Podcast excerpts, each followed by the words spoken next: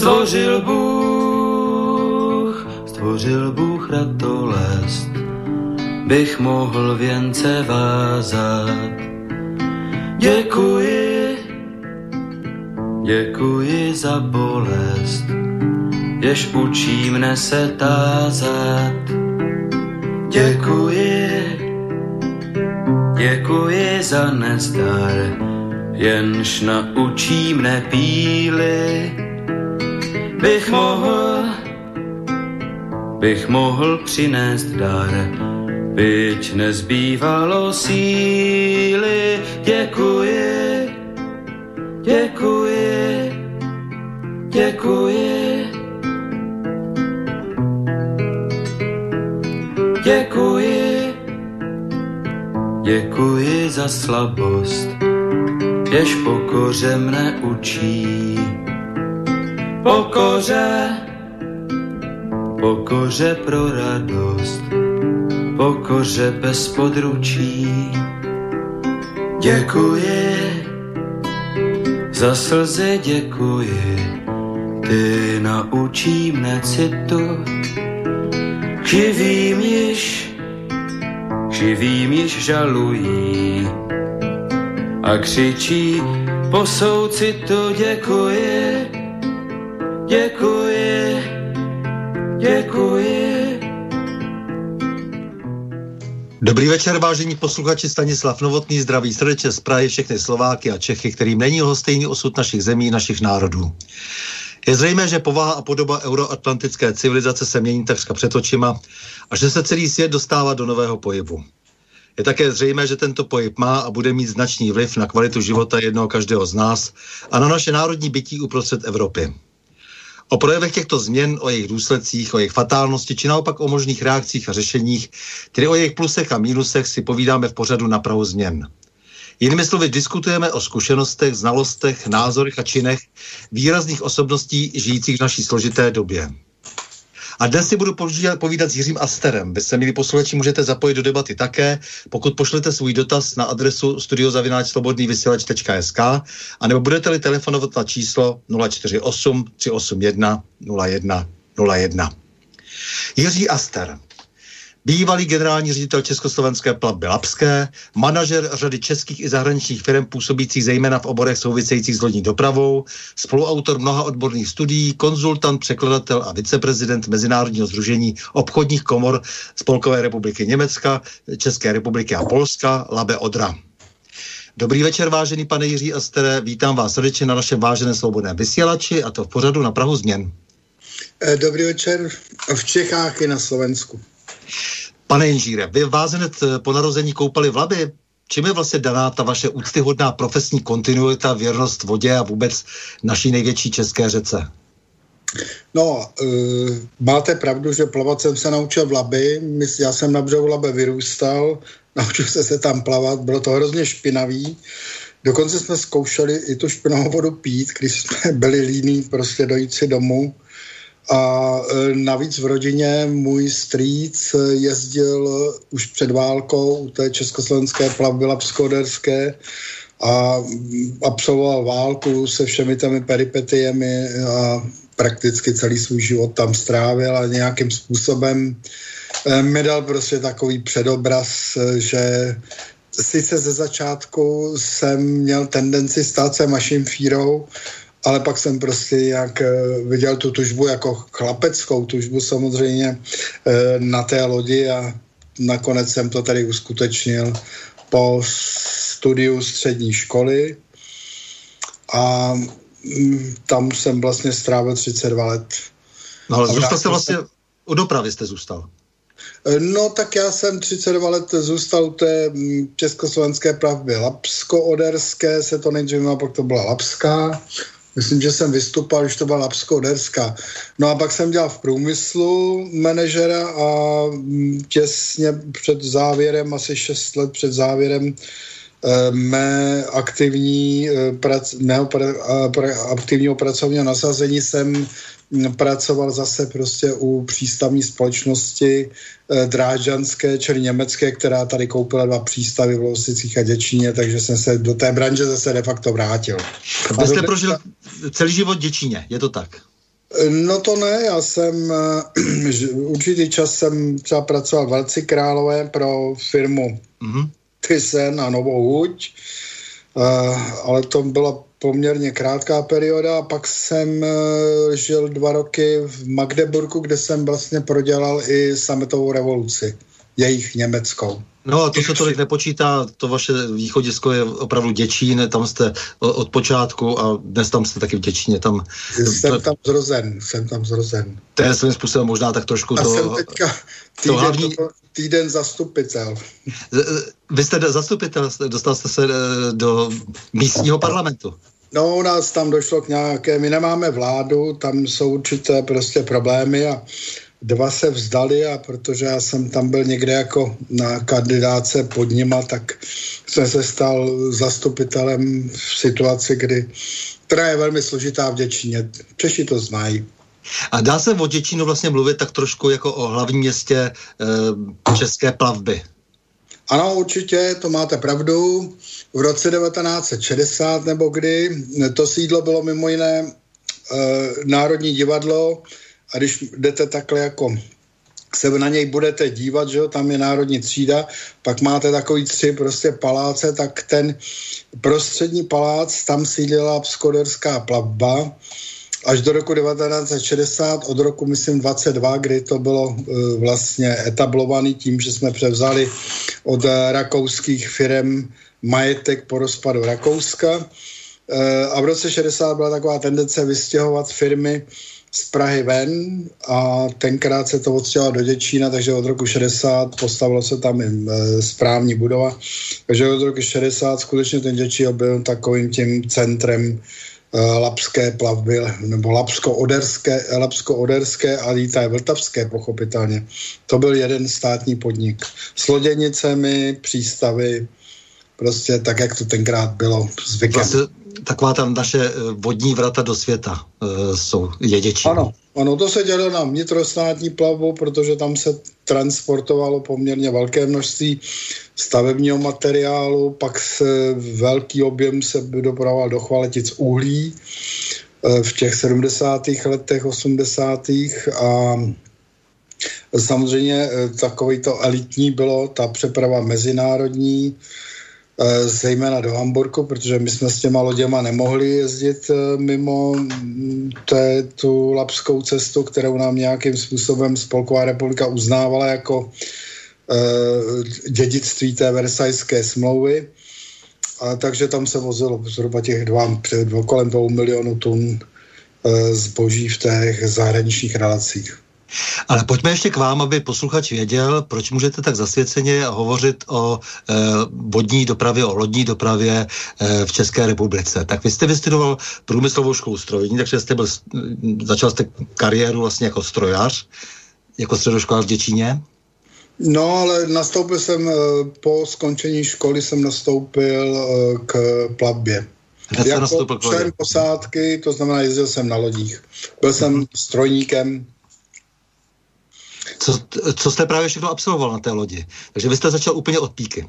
Já jsem začal od píky. Tak já už jsem chodil na brigádu, třeba například, například překládat prostě jako brigádu o prázdninách. Vozila se tenkrát pšenice z Kanady, takže to bylo moje první nasazení. Jezdil jsem na nějakým přístavním remorkéru během té praxe prázdninové, aby jsme mohli vždycky jít potom na čundr, že? Tak jsem si potřeboval přivydělat, já jsem nepocházel zrovna takových bohatých poměrů, takže jsem si na to musel vydělat. Takže já už jsem začínal během toho studia u té plavby takovouhle činností, no a pak jsem jezdil teda na lodi, až se mi zdálo, že možná mě to nudí, no a přesedlal jsem teda do kanceláře, kde jsem začal technickou kariéru, kdy jsem na starosti asi sto lodí, včetně posádek. Znamená opravovat je a tak dále. Později jsem dělal přestavby a rekonstrukce a dělal pro tu plavbu takového styčného důstojníka s loděnicí opravárenskou, která byla největší tady na Labi. Vlastně v, tak je, tak nachází se taky v Děčíně. Takže vy jste jako lodní strojník a e, zámečník a všechno možné pracoval, ale potom jste vystudoval ještě vysokou školu ekonomickou, abyste měl teda nějakou průpravu pro řídící funkce? Ano, no tak pak nějak mě někdo i svým způsobem inicioval k tomu, abych se dal na studium vysoké školy. No, já jsem ji už začal dělat po té průmyslovce, tam jsem z toho zběhnul po úspěšně složené zkoušce s takové mladické, bych řekl, nerozvážností jít na tu loď, no tak jsem si to potom nějakým způsobem dohnal, protože on se ji občas v noci zdálo, že skaládám zkoušky. Prostě jak se mi to vracelo, že jsem neudělal něco, co jsem měl, tak jsem to dohnal dálkově. No a samozřejmě nějaký to studium bylo potom po něžné revoluce i v zahraničí. Jasně. Takže jste potom už po té vysoké škole jste vlastně stoupal po příčkách. Co jste všechno dělal v těch sedmdesátých letech?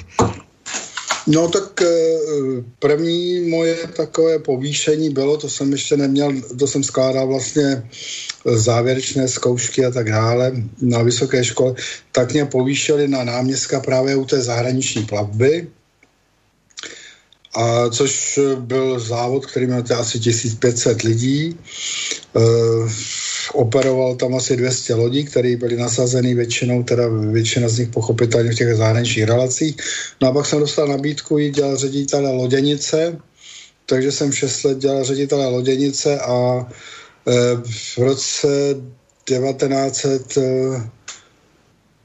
osmdesát sedm jsem se dostal na místo vedoucího v zahraničním zastoupení té plavby v Magdeburku, kde bylo vlastně zastoupení pro bývalou N D R. No a tam jsem prožil tu něžnou revoluci a po, a po revoluci dvanáctého prosince osmdesát devět se konaly volby, tenkrát se volili generální ředitelé, to tenkrát strana, vláda takhle zorganizovala a já jsem při těch volbách dostal sedmdesát procent ze tří kandidátů, což o tom by mohli dnešní politici jenom snít. No a dostal jsem se do toho mumraje, kdy musím říct, že ty dva roky tam prostě byly e, martýriem, protože ty lidi, lidi si mezi sebou vyřizovali účty, že jo, ten ředitel neměl de facto příliš moc, moc jako takovou prostě něco řešit. Všechno se odehrává prostě v té politické úrovni. Nespomínám na tu dobu dobře. Většinou to organizovali prostě bývalí partajníci vyhození v roce šedesát osm ty šedesátníci. No, hodně lidí se tam angažovalo, kteří také prostě pracovali pro státní bezpečnost. Řekl bych, že pro mě prostě ta něžná revoluce byla revoluce, revoluce státní bezpečnosti. Tak já bez jakýchkoliv eufemismů říkám tomu, čemu někdo říká revoluce, převrat. Ten převrat, byl, převrat je převrat a je docela snadno popsatelný a kdo se tomu vyhybá, tak samozřejmě nemůže potom rozumět ani přítomnosti a budoucnosti, protože to, co se odehrálo v té druhé půlce osmdesátých let, tak, tak byl skutečně řízený převrat, ať už těmi hlavními aktéry byl kdokoliv z východu a západu. Hmm. Ale je pravda, že potom v té mlýnici, jak vy říkáte, se vyřizovaly nejrůzně, nejrůznější účty a mě právě zajímá ale to, co se stalo s tím, co vy jste určitě, k čemu jste určitě velmi lnul, tedy s tím, s, tím, s tím zlatem té labské plavby. Co se s ní stalo během těch měsíců a let po převratu? Protože vy jste krátce po, po, po převratu dělal tedy toho generálního ředitele, předtím jste měl vlastně to labecelé prochozené, působil jste v N D R, takže celou tu, celou tu trasu se všemi úskalými administrativními i technickými jste určitě velmi dobře znal. No a teď jsme měli nějakou, nějaký lodní park. A co se s tím se vším stalo? Co se stalo v, tom, v té době, kdy se tedy tlouklo pěstí do stolu, že stát je vždy špatný hospodář, že se musí privatizovat? No tak snad řeknu na, na úvod, já jsem taky dobrý vztah prostě k slovenské plavbě, Jezdil jsem tam hodně na loděnici, a protože moje žena byla Slovenka, jeden čas měl takovou touhu vrátit se na Slovensko, tak jsem se obrátil na tehdejšího generálního ředitele Dunajské plavby. Okamžitě jsem dostal nabídku být ředitelem a loděnice ve Vlčím Hrdle v Bratislavě a tři plus jedna byt na, jak se tam jmenuje ta čtvrt známá, ježišmarja, za, za Dunajem. Petržalka. Na Petržalce, na Petržalce, no. A moje žena si to pak rozmyslela a udělala dobře, protože když jsem odešel potom do toho N D R, tak eh, ona tam dostala místo lékařky a už se teda nevrátila prostě. Eh, ona se vrátila do Čech, ale zůstala pracovat prostě ve Spolkové republice dodnes. Takže myslím, že neprohloupila. Eh, nicméně vrátím se teďka k té vaší otázce, co, co se stalo. No tak především, co mně bylo jasné, protože tím, že jsem té plavby vydělal, my jsme byli podporovaní stranou a vládou, protože pro Českou republiku byla plav, labská plavba velice výhodná z toho důvodu, že polabiste tou lodí do Hamburku, měl jste tam českou posádku, loď jste si postavil v Česku, všechno bylo za český peníze. Zatímco, když jste vlakem dopravoval zboží do Hamburku, tak jste musel zaplatit samozřejmě za použití dopravní cesty a to stálo tvrdé devizy, které samozřejmě tenkrát prostě byly jaksi velmi vzácné, nebo respektive se s nimi šetřilo. Takže plavba byla vysoce podporovaná minulým režimem. Auta tenkrát moc ještě nejezdili nebo nebyli schopni jezdit. Myslím, že mýto ještě v té době pro nákladní automobil v Německu nebylo, ale automobilová doprava v té době nebyla konkurenceschopná té železniční nebo lodní dopravě. Bylo by jasné, že pokud se ale změní ty podmínky a přijde tržní hospodářství, tak je nutné, pokud má ta labská plavba přežít, zaprvejte ji nějakým způsobem konvertovat, vy jste naznačil prostě, jak tedy privatizovat. Tam byl dán tenkrát takový mm, příkaz ministerstva dopravy, pět let přístavy a přístavní infrastrukturu a tu plavbu eh, neprivatizovat. Protože my jsme měli taky největší majetek České republiky v zahraničí byl Hamburg, že jo? Tam jsme měli to přístavní území. A vzhledem k té určité strategické poloze té, toho podniku se, bylo prostě, padlo tohleto rozhodnutí, podle mého názoru to bylo docela prozíravé. Jenomže a druhá věc, ještě jsem zapomněl tu druhou věc, druhá věc byla prostě něco se musí stát s tou vodní cestou, protože bylo jasné, že v tom tržním hospodářství asi nebude dál možná taková cílená podpora ze strany státu a že je nutné, aby se prostě ta vodní cesta konvertovala k tomu, aby ty podmínky byly dané tak, aby mohla do budoucna prostě plavba konkurovat těm ostatním dopravním oborům. V Německu se o tom uvažovalo, v Česku se o tom uvažovalo, vzniknul projekt prostě dvou jezů, v Němci chtěli stavět jezy na Labi, do roku devadesát tři prostě tam byl propagován kanalizace labské vodní cesty, což byla asi správná cesta. Pokud se týká té privatizace, tam do ní vstoupil prostě ten lidský chtíč, protože pánové u těch přístavů, té přístav, toho státního podniku, že jo, který zprává ty přístavy, si uvědomili, že přístavy vlastní pozemky. Velmi lukrativní pozemky třeba v Praze. A uvědomili si, že to v budoucnu prostě bude mít nesmírnou cenu. No takže prosadili a přemluvili ministerské pány k tomu, aby se zprivatizovali. Takže se prolomila ta, ta lhůta těch pěti let? Prolomila se ta lhůta těch pěti let, říkáte to dobře, a e, zprivatizovalo se to, to, co se vlastně ani na západě neprivatizuje. Oni tam jsou sice privátní přístavy, ale většinou je tam prostě e, řetěz těch veřejných přístavů. Já jsem sám zakládal Evropskou unii e, vnitrozemských přístavů, kde byly od Švédska prostě po Francii a nevím kde.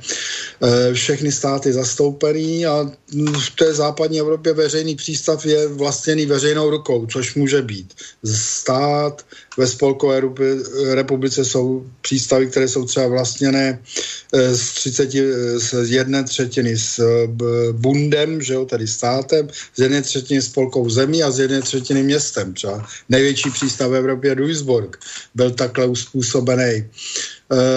Aha, takže vlastně trojstupňově, aby tam všechny ty, všechny to zastoupení územní administrativy.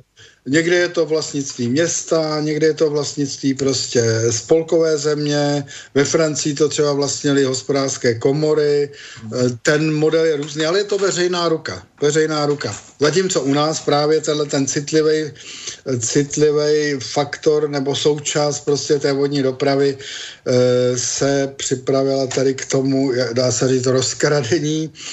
Já jsem osobně vedl ten rozhovor s tehdejším, vedou, s tehdejším vedoucím odboru vodní dopravy a říkal jsem mu, prosím tě, tohle to se nedělá v té Evropě, právě protože jsem měl uh, tu účast v tom evropském sdružení těch vnitrozemských přístavů. To nešlo prostě zlomit. Tam prostě zkrátka ta touha potom mít ten majetek zvítězila, takže se to privatizovalo, tak to byla první chyba. Uh, s, oni pak ty, který tam dělali v tom managementu, to nezískali, protože přes ty kupony tam někdo šikovně prostě získal akcie a přešlo to na, nakonec oni byli vyhozený odtamtať, takže ani to nedostali ti, kteří to organizovali. No a my jsme stáli teďka na plavě před tím, co s námi. Tady máme to nechat ve státních rukách a nám, my jsme tomu státu moc nevěřili.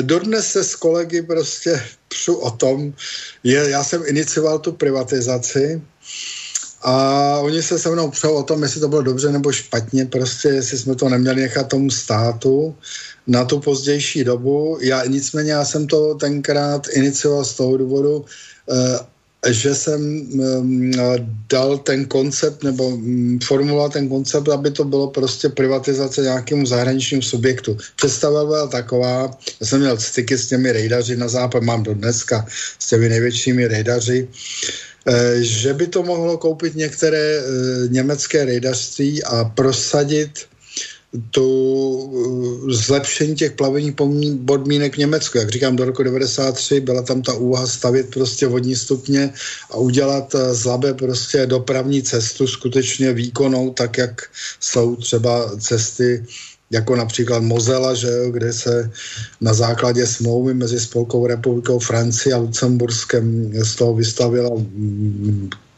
vodní cesta, která má parametry prostě eh, tak, aby mohla konkurovat prostě ostatním dopravním módům. Bohužel mm, t- ten můj záměr a návrh prostě, aby ta privatizace se proběhla prodej zahraničnímu subjektu, byla schozena ze stolu a tenkrát to byla vlastně druhá vlna privatizace. Bylo má, málo zájmu nebo respektive málo majetku v tom, mělo se to zatraktivnit, takže tenkrát naši guru, kteří vedli prostě ministerstvo financí, asi víte, o koho se jedná, rozhodli, že se to dá do kuponky. No a pak už ten příběh byl normální. Kuponka, tunelování a, a konkurs. No stejně bych řekl, že, že tím základním problémem je, že ty páteřní systémy určitě mají zůstávat státu, doprava mezi ty páteřní systémy, co by infrastruktura určitě patří. A takže já, když jste říkal u té, u té Mozely, no tak samozřejmě to si obhospodařili Němci sami. Kromě toho, že tam teda popíjel mozelské víno rád, rád Karel Marx v té oblasti, takhle samozřejmě to zůstalo vždycky v německých rukách a ne, nešlo to tedy jaksi, jaksi ven. Takže on je to trochu diskutábl. Tady se jak přes různé vlastně privatizační kotrmelce nakonec vždycky stejně ocitly, ocitly ty velké a strategické až na výjimky firmy v rukách nadnárodních firm. No tak vemte si stávající stav. Ta platba nějakým způsobem potom, po, té, po tom krachu se nějakým způsobem rozprodala a dneska prostě tu, dá se říct, největší část lodního parku koupila stejně jedna z největších německých firm, která podniká v oblasti logistiky a dopravy, firma Rhenus. Hmm, ale ta to koupila zřejmě už za hodně nevýhodných podmínek, protože došlo k tomu krachu. Kdy došlo vlastně k tomu krachu? Já, tak já teď přesně nevím, ale to bylo nějak dva tisíce devět, myslím, nebo tak, tak nějak zhruba prostě. Já si teď nepamatuju ten rok. Mm-hmm. Uh, fungovalo to chvíli po té revoluci prostě, ale tam právě došlo k tomu zlomu. uh, dva tisíce tři jsem zmínil, vy jste, vy jste to vlastně naznačil, ten problém, když jsme spolu hovořili, kdy rok vlastně nemohla plavba jezdit, protože Labe bylo zablokovaný po té povodní v roce dva tisíce dva, kdy tam byly tisíce tun nánosů a tehdejší zelený ministr Jürgen Trittin ve Spolkové republice vyhlásil takzvaný bagger stop, což prostě na rok znemožnilo plavbu po Labi. No a Česká republika se projevila v tom případě jako uh, ta kráva, kterou vedou prostě na ty jatka, aby tam dostala tím kladivem. Sami Němci mi říkali, prosím tě, proč vy nežalujete nás prostě u arbitráže? Teď tohleto přece je zásah, který způsobil obrovský škody. No a ty Češi prostě nedostali ani odškodnění, žádné odškodnění od té České republiky, ani se prostě nedomáhali toho odškodnění od těch Němců. No a když rok nemůže prostě firma fungovat, no tak samozřejmě e, utrpěla takovou škodu, z které se už nikdy nespamatovala, to pak vedlo prostě k urychlení toho krachu té firmy. A to se dá říct, že teda ten Trittin rozhodl, dá se říct, ideologicky. To bylo ideologicky. To byl takzvaný Baggerverbot, jak tomu říkali hezky. On tvrdil, a to byla samozřejmě fabulace, ale tvrdil, že e, ty regulační prvky, které umožnily splavnění toho Labe, které se dělají taky z toho důvodu, aby vůbec tam ta voda mohla týct, protože bylo to chvilku teklo tady, že když to teklo volně chvilku tamhle, že jo, tak tam jsou mě, vesnice, města a podobně. Takže ta regulace se nedělá jenom kvůli plavbě. A že ty regulační prvky způsobily to, že ten průběh té povodňové vlny byl vyšší, než by musel být. Takže se rok zkoumalo, rok se nejezdilo. Samozřejmě verdikt potom těch, který to zkoumali, finální byl takový, že ti naši předci, kteří dělali prostě tu úpravu toho Labe, byli velmi moudří lidé a že ty prvky jsou naprosto neutrální a že to žádný vliv nemělo. Jenomže škody tady byly, prostě rok se nejezdilo, takže to byl začátek konce československé plavby labsko-oderské a jak říkám, Česká republika se zachovala jako ta kráva, kterou vedou prostě na jatka.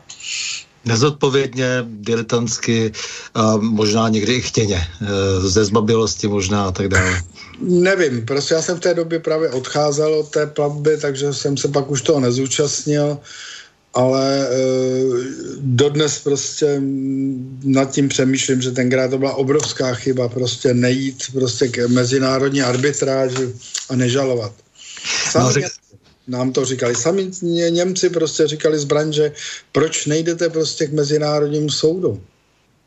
Řekněte mi teda, protože vy máte ta čísla všechna v hlavě, ještě jednou takovou nějakou malou rekapitulaci. Co všechno obnášela do listopadu plavba labsko-oderská, jak se tedy potom vyvíjela a jak to skončilo? V jakých rukou vlastně dnes je vodní doprava na naší, alespoň tedy na té zatím největší řece na, na Labi, než se přesuneme dál? A v jakém stavu vůbec je ta, ta naše možnost řídit si sami vodní dopravu? No tak dneska jsem mluvil s těmi největšími rejdaři. A ten jejich pláč prostě, je to prostě katastrofa. Ten, ten obor skutečně prostě spěje k likvidaci. Zkoušíme s ministerstvem dopravy, musím říct, že máme tam trošku obměněné vedení a zdá se, že prostě je tam upřímná snaha tomu pomoct, ale je to už v takovém stádiu, prostě se to nachází v agonii a samozřejmě je to taky otázka prostě té vodní cesty. Co je to platné, já jsem hovořil o tom, že ten, ta druhá věc, prostě, kterou, te, kterou jsem si uvědomoval po té sametové revoluci, byla e, zlepšení plavebních podmínek. A v tom prostě bohužel s, byl krásný projekt na české straně, který, myslím, dělal tenkrát Hydrostav z roku dva tisíce, tisíc devět set devadesát čtyři. E, ten se schodil ze stolu a v podstatě do dneska se neudělalo na české straně mezi Ústím a Děčínem vůbec nic, nebo hranicí Spolkové republiky.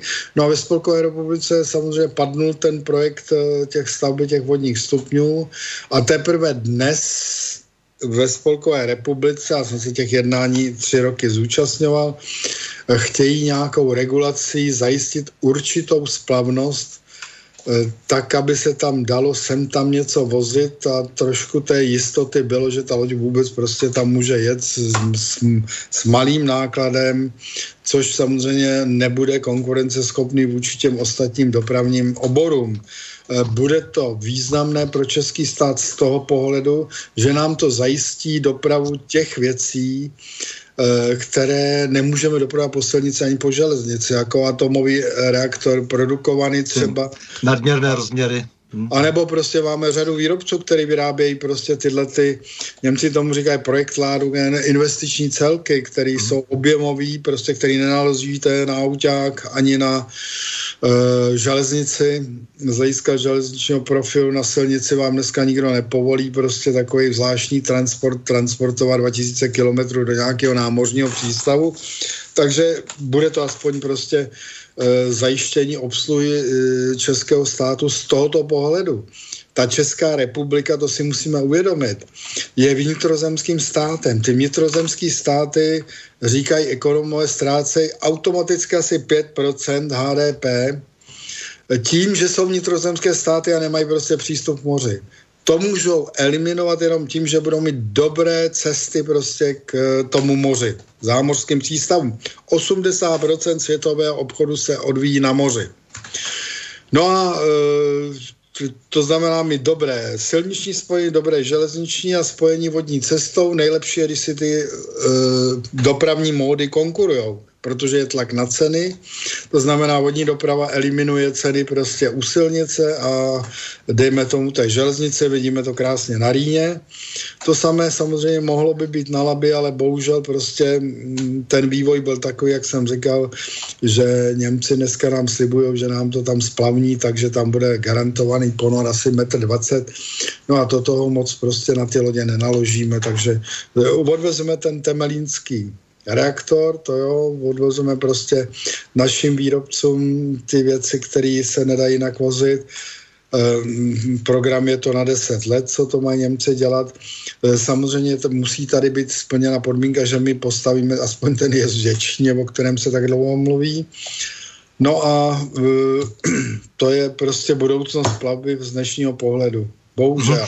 Takže jde tady o, ty, o dvě věci, to znamená, nakolik máme v rukou vlastně tu dopravu, nebo o tři respektive, jak to lze všechno vlastně kvantifikovat, tam jsem chtěl taky trošku tu komparaci, jak jsme na tom byli tehdy, jak jsme na tom dnes a za třetí samozřejmě ta, ta, ta, ta, ta politická diskuse o tom, o té splavnosti samotné, protože tady jsou na jedné straně zelení, různí manipulace, a nebo romantici a na druhé straně tedy realisté, kteří se snaží nějak snad tedy, buď tedy brutálně využívat tu vodu, anebo skloubit i ta ekologická hlediska s těmi hledisky technickými a s těmi jaksi hledisky, dejme tomu, nadčasovými.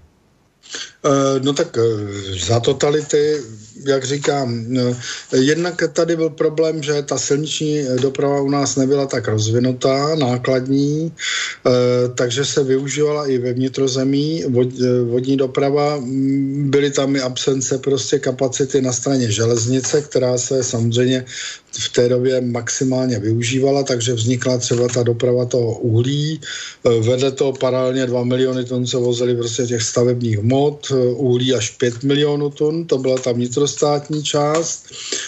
No a pak jsme měli ty dva miliony v tom zahraničí, kde se využívalo toho, že jsme zkrátka nemuseli prostě vydávat devizy na to, abychom to zboží přepravili do uh, Hamburku. Tenkrát se jezdilo především jenom do Hamburku, protože uh, ty západoevropské vodní cesty nebyly otevřený. To je zajímavá story. Jednání o tom, že bychom mohli jezdit i mimo to Labe, se měla odehrát dvacátého prvního srpna devatenáct set šedesát osm, jestli vám to něco říká. Yes, yes. Německá delegace byla v Praze, mm-hmm. a když začaly přijíždět tanky, tak sedli prostě do auta, a nebo no asi do auta, protože letadla nefungovaly, že jo, letiště bylo obsazený, a zdrhli. A ta smlouva se podepsala ještě za Totáče v roce devatenáct set osmdesát osm. E, to znamená, dvacet let to trvalo prostě, než e, se vlastně udělalo to, co se mohlo podepsat v roce šedesát osm. Mimo jiné tady důsledek e, té přátelské pomoci těch e, spojeneckých armád. No samozřejmě, mě jenom zajímá právě to, abychom vždycky jako nevylívali s vaničkou i dítě, protože všichni jsme byli, velmi jsme se těšili na svobodu a na to, že se otevřou hranice a že se bude podnikat a, a že se to, co bude potřeba, zprivatizuje, ale zároveň dnes vidíme, že se někde nasekaly chliby, které se samozřejmě nemohly často v tom okamžiku, kdy tedy přišla ta hodina H, kdy se rozhodovalo, tak se nedokázali rychle řešit a s nějakým nadhledem tedy řešit, takže mě jde jenom o tu, o tu komparaci, co jsme ztratili a co bychom tedy měli možná i e, nějakou obratnější politikou a odpovědnější politikou se pokusit alespoň z části možná i napravit, protože vy sám jste velký propagátor e, vodní dopravy a e, umíte zase e, uvažovat komplexně. To já jsem si zjistil, jak, že, že všechny ty další typy dopravy, železniční, silniční, že to e, bedlivě sledujete a že se snažíte najít e, jaksi nějaký, nějakou rozumnou koordinaci e, Mezi, mezi těmi jednotlivými typy právě, tak to, to mě jenom zajímalo, kde jsme byli, kam jsme došli, co je správně, co špatně. No, tak my jsme prakticky tu plavbu, dá se říct, téměř zlikvidovali. Něco se vozí na tom tuzemu, v tom zahraničí se prakticky nevozí téměř vůbec nic, to znamená, míním tím dopravu z České republiky do zahraničí přes naši hranici prostě a zpět. Tam se prakticky nevozí dneska už téměř nic. Aha, jsem tam aha. jedno rejdařství, jsem tam nějakou tu dopravu udělá. Výjimkou jsou právě ty dopravy těch věcí, které přesahují těch nadgabaritních, jak se říká, které nejdou dopravit prostě po silnici ani po železnici, tam se prostě nedává za tunu, ale dává, prodává se loď a e, ty nabídky jsou většinou takový, že u, uspokojí toho rejdaře, takže e, to je lukrativní, ale těch pochopitelně není moc, ale když se podíváte do statistiky ministerstva dopravy, tak jestli jsme vo, hovořili o tom, že jsme za totality vozili dva miliony tun přes hranici, tak dneska se tam vozí, já nevím, asi padesát nebo sto tisíc tun za rok, tak to je jako E, nesrovnatelný. E, to z toho lodního parku e, zbylo už dneska prostě jenom, e, dá se říct, e, já nevím, jestli třetina, dá se říct, e, zejména teď mluvím o té zahraniční plavbě. Ty rejdaři, když utrpěli tu ztrátu, o které jsem hovořil třeba v tom roce dva tisíce tři, oni, aby vůbec přežili, tak museli prodat část flotily.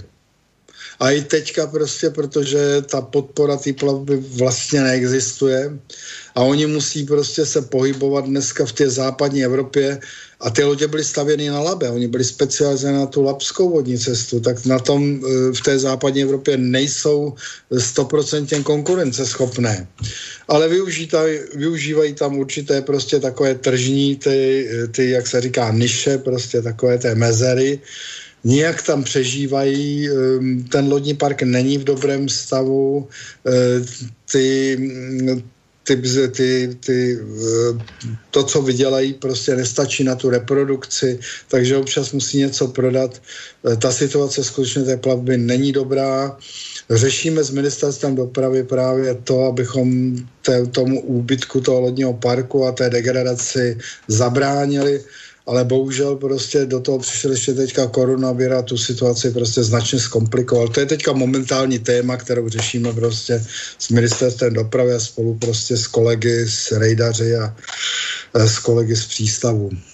No ale pořád to platí, že vodní doprava je nejlevnější a e, že přece jenom v konkurenci s železnicí a, s železnicí a silniční dopravou, kde víme, jak na tom jsme a stav našich silnic a e, docela složitá věc, kde jako, jak si ti zelení naslibovali taky hory a doly, e, že se budou kamiony nakládat na rozsáhlá nádraží na jednom a na druhém konci republiky, podobně jako třeba ve Švýcarsku. Nic toho se samozřejmě neuskutečnilo, to nasliboval kdysi pan Bursík, místo toho se potom e, věnoval věnoval, věnoval spíše rozkladu naší energetiky, tak jenom mě zajímá, jak, si, jak ministerstvo přistupuje k téhle odpovědnosti, protože jak, jak to, tak, jak to říkáte vy, tak je v podstatě ta lodní doprava teď, dá se říct, nevyužitá, A, a potýkáme se tady naopak s nedostatečnou kapacitou jak na železnici, tak samozřejmě s problémy v silniční dopravě.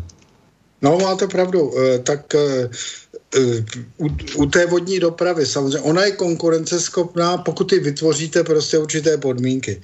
Vemte si, jaký vývoj nastal prostě, já nevím, od roku devatenáct set devadesát u silniční dopravy. Kamiony dneska, že jo, se, hovoří se už o šedesáti tunách, že jo, v, tě, v určitých relacích. E, ten e, park vypadá úplně jinak prostě.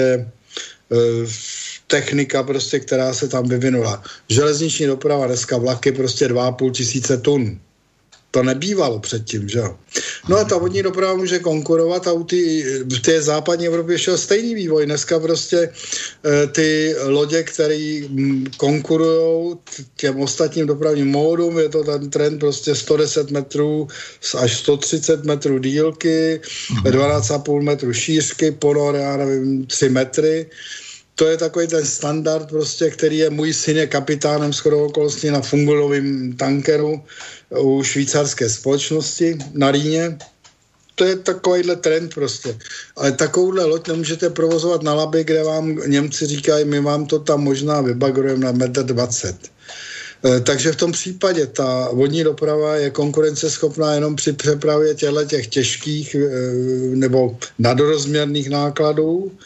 Ale u té masové dopravy, tam, tam prostě ta konkurenceschopnost schází. Je otázka, do jaké míry bude Evropská unie propagovat prostě Green Deal a vytvářet podmínky. Jestliže se zvýší mýtné na dálnicích drastickým způsobem a zelení na to tlačili, železnice není schopná prostě tu kapacitu příliš zvýšit. Nové železniční tratě, to je problém v tom, té zastavěné Evropě. Pak je samozřejmě možné, že i při těchto těch mizerných podmínkách se možná dá něco na, dopravovat i na Labi a může být ta vodní doprava konkurenceschopná. Bohužel z dnešního pohledu není.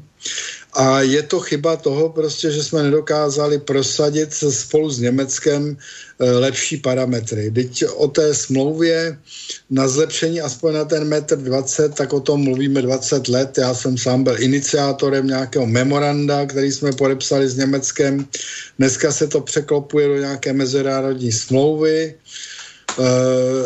A mezi tím uplynulo dvacet let. Prostě ty procesy jsou nesmírně dlouhé a ta vodní doprava nemá podmínky, které by umožňovaly její další rozvoj, konkurenceschopnost a ten přínos tomu životnímu prostředí, abychom šetřili zejména teda ty silnice, protože na té silnici samozřejmě ta, ta doprava je daleko méně příznivá životnímu prostředí než na té vodě.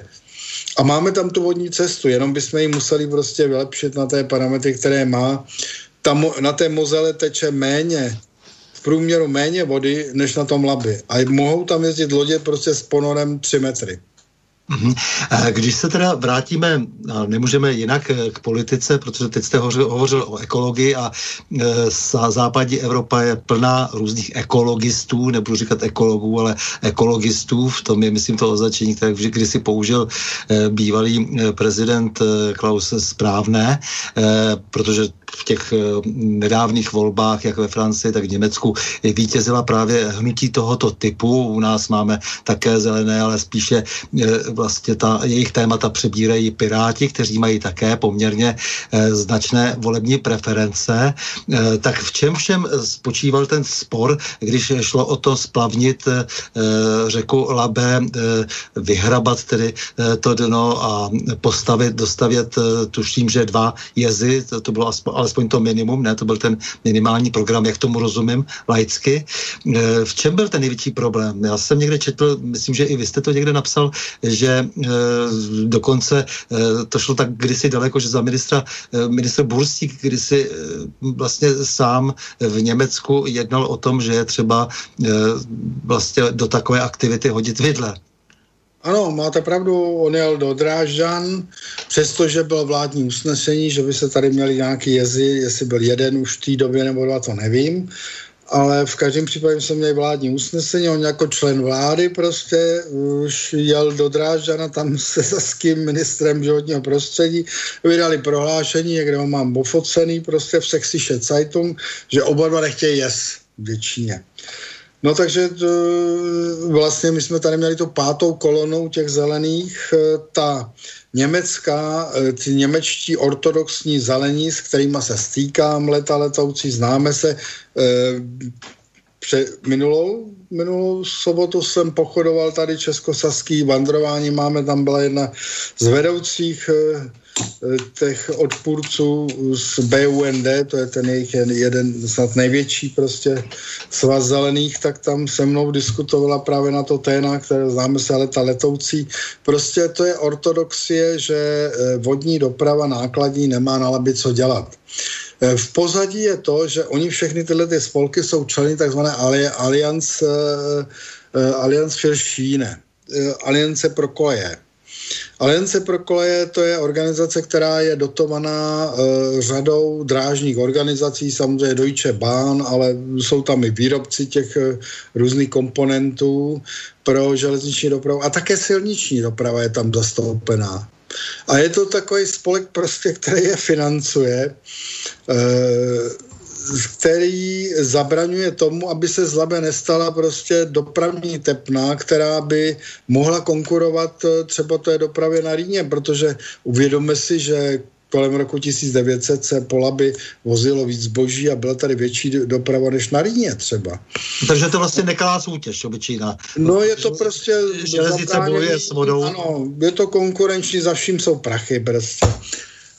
No a tomuhle tomu trendu bohužel jsme nedokázali nějakým způsobem, nebyli jsme schopni prostě akčně tomu čelit na té mezinárodní rovině, jak jsem říkal, prostě nedokázali jsme se bránit ani prostě odstraňování toho bahna a nedokázali jsme působit třeba v té době po té revoluci. My jsme tady řešili ty svoje politické problémy od roku devadesát devadesát tři, kdy v Německu chtěli stavět jezy. A my místo toho, abychom jako stát tlačili na ně, pomohli těm silám ekonomickým, těm hospodářským, kteří toto prosazovali, tak jsme neudělali vůbec nic.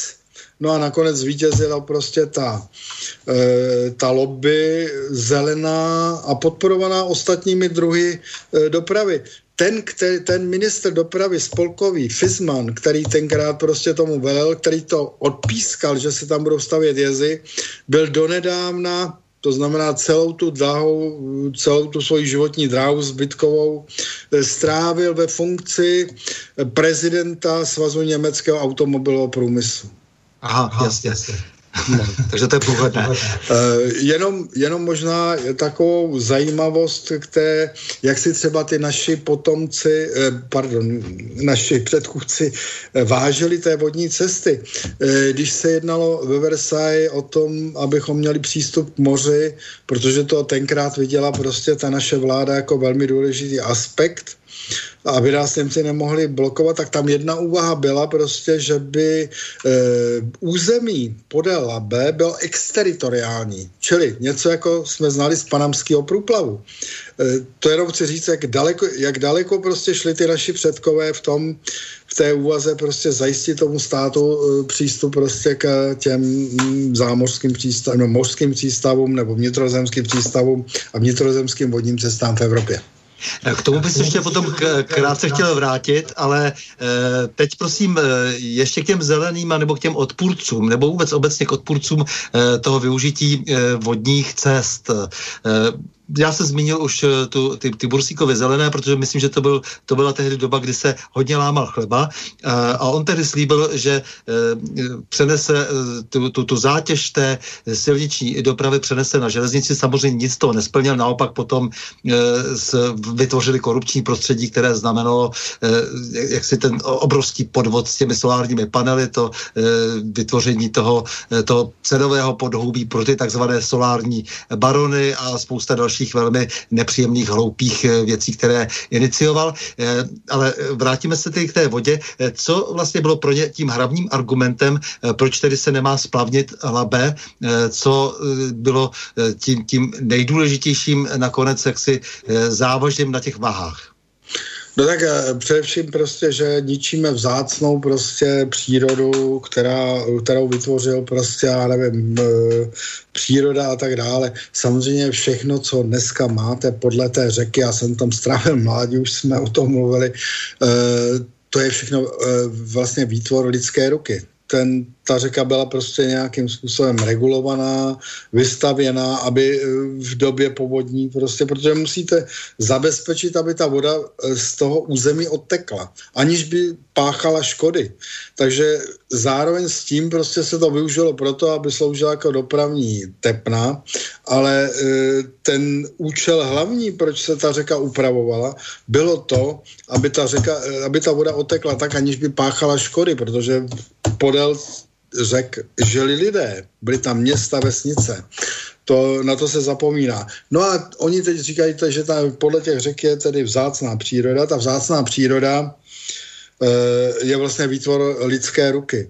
E, nakonec stačí se podívat, já zrovna jsem byl včera, jsem se projel do Hřenska zpátky, tak jedete podle toho břehu, ale když se podíváte na fotky z roku devatenáct set čtyřicet, třeba tři mám fotku, kterou jsem našel v archivu po mém otci, e, ta krajina tam vypadá přesně, jako vypadá za hranicí, to znamená, až k tomu Labi byly louky, to se hospodářsky využívalo, dneska je tam prostě divočina, oni tam říkali, že to je vzácný, e, ale ta divočina vznikla tím, že se odsunuli Němci, protože ty Němci se tam starali, každý měl doma kozu, tak potřeboval někde prostě nasekat pro ní tu trávu, tak tam prostě byly, tak jako je to za hranicí, všude udělaný prostě louky, až k břehu Labe.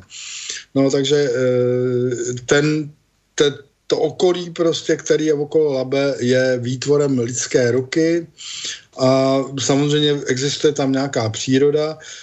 Pokud tu přírodu prostě změníte tím, že tam postavíte třeba příčnou stavbu, tak samozřejmě tam ke změnám dojde.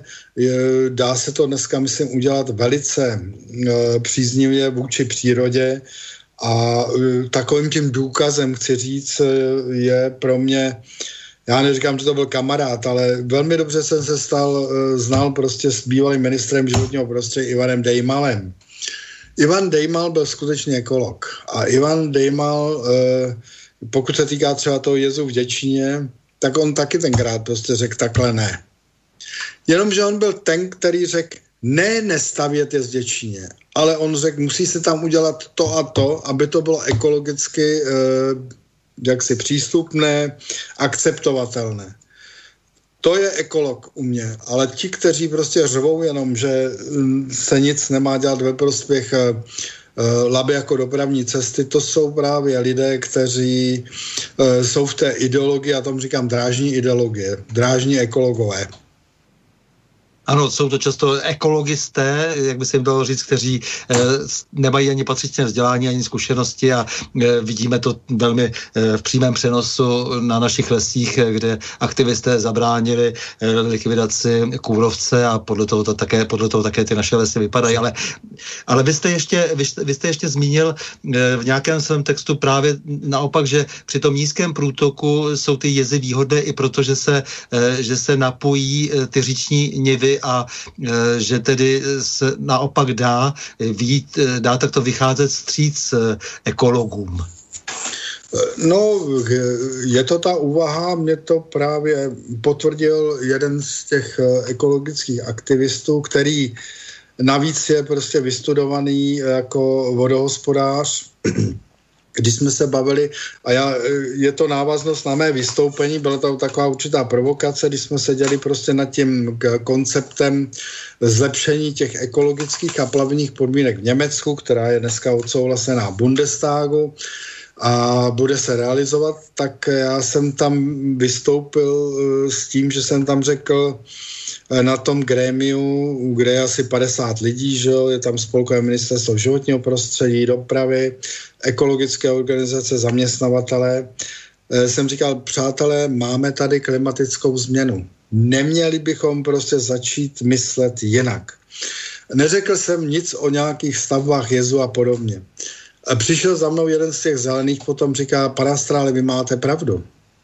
Vy máte pravdu, e, s tou spodní vodou usychání, já jsem tam v tom svým projevu říkal, my přijdeme tímhle způsobem i možná o té drahocenné lužní lesy, které jsou podle toho Labe. A on mi dal za pravdu a říká, no, to je to tak, máte pravdu. U nás na Hovole to takově není, tam se nám ta voda prostě drží. Já říkám, ale pane, vy máte tu Havolu zkanalizovanou, vy tam máte stabilní hladinu, tak jako to máme do Ústí, že u nás v České republice. E, vy ten problém tam nemáte. A neměli bychom uvažovat stejně prostě i na tom Labi. A on mi říkal, no, to máte pravdu, pane Astra, ale já jsem jeden z nich, já jim to nemůžu říct. Čili on prostě přiznal to, že je to otázka ideologická. Oni jsou zásadně proti stavbám, prostě, které by nadržely vodu. Byla by z toho taky nějaká obnovitelná energie, která je daleko, bych řekl, stabilnější než třeba energie ze, z větrných elektráren nebo z solárních elektráren. A ještě by to tedy pomohlo k tomu, že by to udržovalo prostě úroveň spodních vod, protože skutečně při těch průtocích, které jsou neustále menší v důsledku klimatické změny, ty lužní lesy dává, dostávají stále méně a méně vody. Navíc ještě v Německu k tomu přichází další faktor a to je to, že oni mají e, velmi nestabilní dno v Německu. My, to máme, my tam máme šutr třeba mezi tím Ústím a e, hranicí. Aha. Ale potom dál je to prostě erozní a jim se to e, Labe neustále zahlubuje. To znamená, ta voda tam kolísá, že jo, ty lužní lesy potřebují právě to kolísání té vody, jednou ji mám, jednou ji nemám, jenomže je to furt prostě v nižší a nižší periodě, protože vám klesá prostě to dno řeky. Uh-huh. A takže kdybyste tam postavil prostě nějaké té, ty jezy, tak byste tu vodu zadržel a udržoval byste hladinu spodních vod a to, co existuje okolo, ta okolní příroda by měla, byla dostatečně zásobená. A dneska se ty jezy dají stavět velmi ekologicky, to znamená sklopné, oni můžou fungovat jenom v době, kdy té vody teče málo, právě aby zabezpečili určitou hladinu. E, ty turbíny dneska jsou udělané tak, že e, jsou říkají tomu krásně fish friendly, to znamená ne- nešrotuje to ty, jako to bylo dřív prostě, vždycky argumentovali ty zelení e, s tím, že to šrotuje ryby, které procházejí prostě tou turbínou, tak dneska už se doká- dokážou udělat turbíny e, nebo ta stavba se dokáže koncipovat, takže je tam málo možností, aby ty ryby se tam vůbec dostaly pomocí světelných a já nevím jakých e, sítí a podobně, že se jich tam málo dostane a když se tam dostanou, tak projdou tou turbínu, aniž by je to poranilo. Hmm. Já vím, že jste odborník především na říční plavbu, ale nepochybně byste nám mohl něco říct, už jsme to tady nakousli, něco i k plavbě námořní, protože ta byla kdysi lidským považována za určitou kurizitu, protože u suchozemců, jako jsme my, jako to vypadalo bizarně, ale rozhodně se hrálo to námořnictvo jakési naše docela zajímavou historickou roli, protože i za první republiky, nebo za první republiky asi to byla největší možná sláva tehdy toho našeho námořnictva, se dá říct, protože barcelonská eh, deklarace kdysi po první světové válce umožnila i vnitrozemským eh, státům eh, používat eh, vlastní vlajky na námořních lodích. No a takže jsme vytvořili také jakési námořní loďstvo, eh, které dokonce prý před druhou světovou válkou čítalo několik desítek plavidel eh, za první republiky. No a tady jste uh, hovořil o tom přístupu k přístavům. Tehdy si to zcela evidentně při za- zakládání hned p- po založení eh, nové republiky eh, po rozpadu Repu- Rakousko-Uherska eh, tvůrci uvědomili, že se musíme eh, dostat k moři a mít tedy nějakou šanci aspoň trochu samostatně se na tom, na tom jak, jak říkáte, osmdesáti procentním objemu světového obchodu nějak podílet nebo mít tam alespoň nějakou možnost. Co, co vlastně můžeme říct k té historii toho našeho loďstva, které potom nějakým způsobem se přetvořilo zase ještě v padesátých letech a pak tedy nějakým způsobem skončilo? Tak já nejsem zase tak hluboký znalec historie. Zajímavé je, že Děčínské muzeum se v tomto angažuje a sbírá různé materiály prostě o českých námořnicích, nejenom na českých lodích tedy. A jsou to velmi zajímavé příběhy. A je fakt, že tedy za první republiky už jsme měli několik námořních lodí a že ta snaha tady byla, že Baťa se do toho dokonce angažoval. Já tu nějakou sumární prostě historii v tomhletom směru neznám, no ale k obrovskému rozvoji české námořní plavby došlo právě po válce, druhé světové válce, zejména v souvislosti s, se vztahem s Čínou. Protože Číňani po tom rozpadu Čangajšek, prostě lidová Čína, jejich lodě neměli přístup do řady přístavů. Takže se vytvořila prostě česko-čínská společnost a přes tu naši česko-čínskou společnost, kde se koupovali lodě, stavěli lodě, nechali stavět lodě a, a provozoval se do provozovala se námořní doprava, která vlastně sloužila prostě i pro obsluhu Čínské lidové republiky. Takže já teď nemám, nevím z hlavy, mám někde uložený prostě ty, tu rešerži, prostě seznam těch lodí a jej, jejich obrázky. Běhalo to po internetu. Takže to byla obrovská flotila, pak došlo k nějakému tomu rozkmotření s Čínou, no a ta na česká národní plavba, československá, pardon, námořní plavba se osamostatnila a byla to poměrně velká flotila, já teď nejsem schopen říct, kolik lodí to bylo a já k tomu mám osobní vztah, že tak jak ještě, když jsem aktivně jezdil, tak vím, že jsme třeba nakládali prostě kubánský cukr ve Štětíně z námořní lodi Kladno, popili jsme s našimi námořníky. Když jsem jezdil na přístavním remorkeru v Hamburku, no tak tam stabilně prostě z polokstrovou kola se vozily ty suroviny pro chemický průmysl český, to vyjezdili Vítkovice na poměrně moderní námořní loď pro to bulk cargo. Námořní doprava České republiky byla podle mého názoru, jsme byl vnitrozemský stát, nevím, jestli Švýcaři měli taky nějaké lodě, ale myslím si, že tolik jich určitě neměli. Nevím, jak to bylo ve srovnání s Maďarskem, já si myslím, že jsme měli jednu z největších námořních flotil jako vnitrozemský stát. A jak dopadla, tak o tom není třeba mluvit, všichni to víme. No právě, ta, ta skončila eh, naprosto, naprosto rozkradeně, v podstatě tam se nedá nic jiného k tomu, k tomu říct a, a, a cítíte to jako náš handicap, já myslím, jo, protože samozřejmě Grigl se tehdy posmíval, že co, jak si nějací, eh, nějaké eh, pozemské krize, pozemní krizi mají eh, co mít eh, nějakou námořní flotilu, ale eh, ukazuje se, že to byla velká strategická výhoda.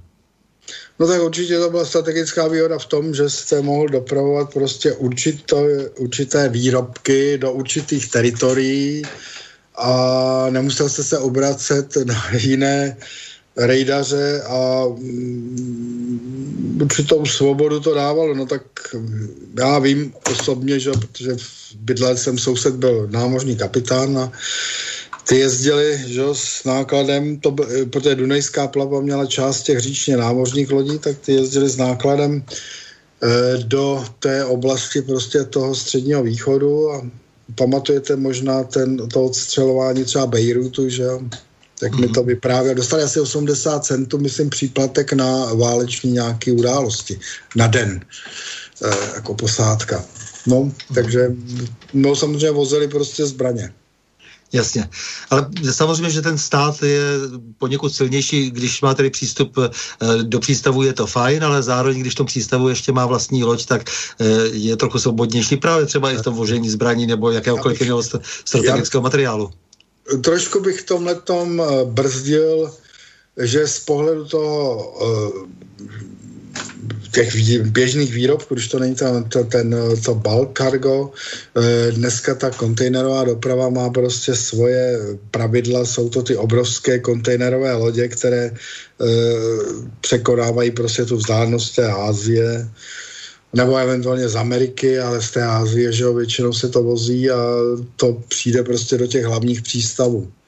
Tam se to přeloží jednak na železnici, jednak na silnici, případně i na tu vodu, pokud v Německu to funguje, že, že tam jezdí lodě kontejnerové prostě po Rýně. A nebo na takzvané feedery, to jsou ty menší námořní lodě, protože tyhle ty velký, těm se jaksi nevyplatí třeba za, zaplouvat, já nevím, jede do Anglie někdy, ale hlavně třeba do toho Baltického moře, do těch přístavů. Takže ty jsou obsluhovány ty menší přístavy potom těma těma menšíma námořníma loděma, e, ale ty, ty hlavní linky prostě končí v těle těch západoevropských přístavech, že jo, tak je to ten takzvaný Cara, e, konglomerát hlavní, no a pak ten Hamburg, hraje důležitou roli, případně Bremerhaven. Tak to si nedovedu samozřejmě představit, že bychom v té kontejnerové přepravě nějakým způsobem mohli konkurovat, protože... To, to, vím, že dřív se... nebylo. to dřív nebylo. No, no, Vemte no. si, že tenkrát ty lodě dopravovaly prostě ten náklad tak, že se tam nakládali prostě ty výrobky, prostě ty pytle a tohleto. Dneska se to všechno kontejnerizuje. Dneska ta doprava no. námořní je z devadesát pět procent kontejnerizovaná, čili tam jako dopravit nějaký kus bokem to neexistuje, který se vejde do kontejneru. Tam se dopravuje bokem jenom to, co se nevejde do kontejneru. A je i tendence prostě ten výrobek rozložit a strčit do toho kontejneru a pak ho složit. Jaké přístavy jsme dnes tedy schopni využívat po vodě? Máme Odru, máme Labe, Česká republika, kdybychom ještě byli schopni, nebo jsme určitě schopni nějakým dobrým způsobem komunikovat se Slovenskem, tak je tady Dunaj, takže jsme, dejme tomu, schopni s tou vodní cestou se dostat do třech moří, do Baltu, Severního moře a Černého moře. Tak jak, jak jsme dnes na tom? Jsme schopni nějakým zásadním způsobem, třeba po té Odře do toho Štětína, jsme schopni se dostat ve větší míře? No tak bohužel to je krkolomná cesta, protože musíte prostě se dostat za te, zase na to Labe. Když chcete dneska na Odru, mm. tak se musíte dostat na to Labe, odbočit prostě někde u Magdeburku a přes Berlín se dostanete e, do e, Štětína, ale zase jste prostě pod, těm, pod tou kuratelou těch podmínek na Labi mezi Ústím nad Labem, že jo, na tom úseku k té německé hranici a potom teda až k té odbočce v tom Magdeburku, kde teda máte problémy s těmi nízkými vodními stavy a tak dále. Tak to je po vodě, jak se můžete dostat do Štětína, můžete se takhle dostat samozřejmě i na Dunaj, protože odbočíte v Magdeburku na druhou stranu a přejdete tím s takzvaným středozemním kanálem až někde prostě na Rýn. Rýn je spojený s Dunajem přes ten kanál Rýn-Mohan-Dunaj, takže přejedete tam a dostanete se na Dunaj. Ale to jsou obrovské vzdálenosti, obrovské obkliky, že jo. A to se nevyplatí. To se samozřejmě vyplatí jenom zase v případě, když dopravujete nějaký ten mimořádný náklad, protože tam, tam zaplatíte i, ten, i tu delší cestu, protože po té silnici by ty náklady byly vyšší, takže tam je konkurenceschopná i vodní doprava, přestože musíte obět půl Evropy. No a dostanete se samozřejmě ke všem námořním přístavům, do toho Štětína, to jsem říkal.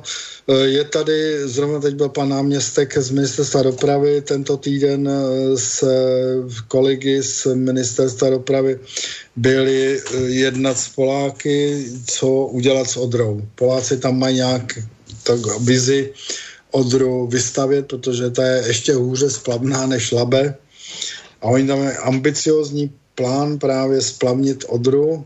Musí tam překonat tři sta kilometrový úsek, který je regulovaný, a dostat se tedy na tu buď německou síť vodních cest, což by někde u toho Eisenhüttenstädtu bylo možné, a přes Preu se dostat do Berlína, a tam je vlastně ta magistrála na Štětín, která umožňuje právě tu plavbu těch velkých lodí s ponorem tři metry. E- Takže to oni teďka plánují a tam se naskýtá samozřejmě možnost napojení třeba té ostravské aglomerace. Hmm. Propojit prostě Odru z té ostravské aglomerace na Odru, která je tam z části kanalizovaná, ale jak říkám, limitující je ten úsek, který není skanalizovaný, a oni ho tam chtějí vystavět. Tam schází asi šest nebo sedm komor plavebních a stupňů vodních, a Poláci to plánují a náznaky tady jsou, že by mohla se udělat nějaká smlouva se s Polskou republikou a napojit tu Ostravu, což by byl taky prostě další jako stupeň. No ale e, zase z hlediska výhodnosti těch mezinárodních vztahů a mezinárodní dopravy a logistiky, e, jak se dostanete prostě, zase je to prostě určitá oklika, tak bych to řekl. Ale určitě prostě je lepší mít prostě ty dvě možnosti, ale to Labe má prostě tu výhodu, že je to nejkratší spojení. Ale bohužel prostě ten stav je tam zatím tristní, eh, jednak nejsme schopni prostě zlepšit ty podmínky na našem území, a na druhé straně eh, to, co slibují Němci, není asi to, co by moderní plavba potřebovala. Ale i tam se začínají objevovat právě ty hlasy, tak jak jsme o tom hovořili, co kdybychom prostě na tom Labi udělali něco, jako jsme udělali na Mozele, tu řeku dali k dispozici té dopravě v daleko větším objemu, a z druhé strany bychom pomohli i té přírodě, nebo respektive zachránili tu přírodu před tím, aby nám neuschla. No, tak já teď, než budeme pokračovat, abyste si taky oddechl, napil kávy třeba, tak bych si dovolil pustit slavnou Verichovu babičku Mary, protože asi znáte, ze Štěchovic potom pádlovala do volební kampaně, kdy ji volební kampaň zahubila. V této satyře se tedy ještě podařilo, že nezvítězili Piráti a Zelení nad zdravým rozumem. Karikuje tady tedy Jan Werich boj za kovboje tehdejší, za ty nejrůznější romantiky, kteří potom dnes se dostávají k moci a rozhodují za pět minut všechny světové problémy. Tak si dovolím vložit Jana Wericha do prostě toho našeho povídání. Prosím, Borisi. Štěchovická laguna, když dřímá v zadumaném stínu Cordillère. Pirát s krvavenou šerpu štímá, šerif si láduje revolver. Pikovická rýžoviště zlata, šeří se v příbojích sázavy. Ale za to krčmářova chata křepčí rykem chlapské zábavy. Když tu náhle co se děje, divný šum od houštím spěje, plch s kunkou vše utíká, postrání od medníka. Krčmář zhasne, kovbojové stichnou, stěšen pirát tvář si zakryje. Rudé skvav se chvějí a pak zdychnou, blíží se k nám postrach prérie. A kdo to je? Mary, babička Mary, dva kolťáky za pasem, nad hlavou točila sem. Stoletá Mary, babička Mary, ta skrotí křepce, hřebce, ať chce či nechce. Du, du, du, du. Hmm. Žádné zuby, z jelenice sukně, ale za to tvrdé bicepsy. Mary má vždy slivovici v putně, Tomamik se strčí do kapsy. Klikat svakla, v krčně dveře letí a babička vchází do dveří. Pintuč činu lumpové prokletí, bez zubou dá zaláteří. Vypiju to jen ve stoje, jdu do volebního boje. Zřím zas město drahý, nejkrásnější, jedu volit do Prahy. Dobije, a aby se neřeklo, putikáře změní v mrtvolu. Dostal jsi mě, cizinče. Za zády máš těchovické peklo s švajsnou svatojánských atolů. Mary, babička Mary, padluje bez námahy po proudu až do Prahy. Stoletá Mary, babička Mary, jde do volebního boje za kovboje. Ledva v Praze kotvu vyhodila, pro babičku nastal hrozný čas, neboť každá strana hned tvrdila, že jí náleží babiččin hlas. Malá stejně jako velká strana psala, že bude mít ohlas víc, že ta druhá strana je nahraná, oni že mají hlas ze Štěchovic. Stoletý věk prý nevadí, nevadí na předáka, je to mládí, to mládí. Ze, ze všech, všech nejvíce víc a více volala i pravice.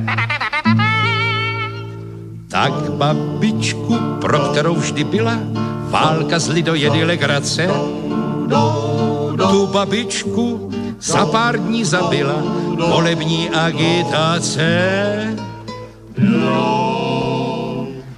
Mary, bojovná Mary, už nesedává v sedle, ve volbách byla vedle. Bojovnou Mary, babičku Mary, volbama zabitou, vzal k sobě manitou.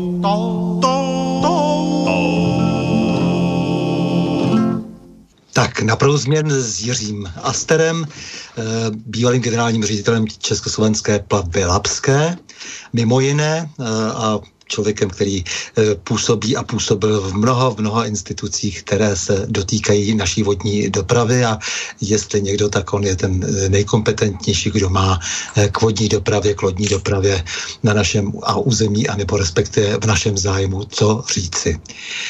Tak, slyšeli jsme písničku Jana Vericha, který eh, jak si nás eh, tou, tou, tou eh, satirou eh, varuje eh, před eh, těmito eh, romantiky a tehdy, jak si, eh, kte, kteří dnes eh, rozhodují často eh, a mají v ruce eh, velké eh, nástroje o naší budoucnosti eh, naprosto neuspokojivým a nekompetentním způsobem.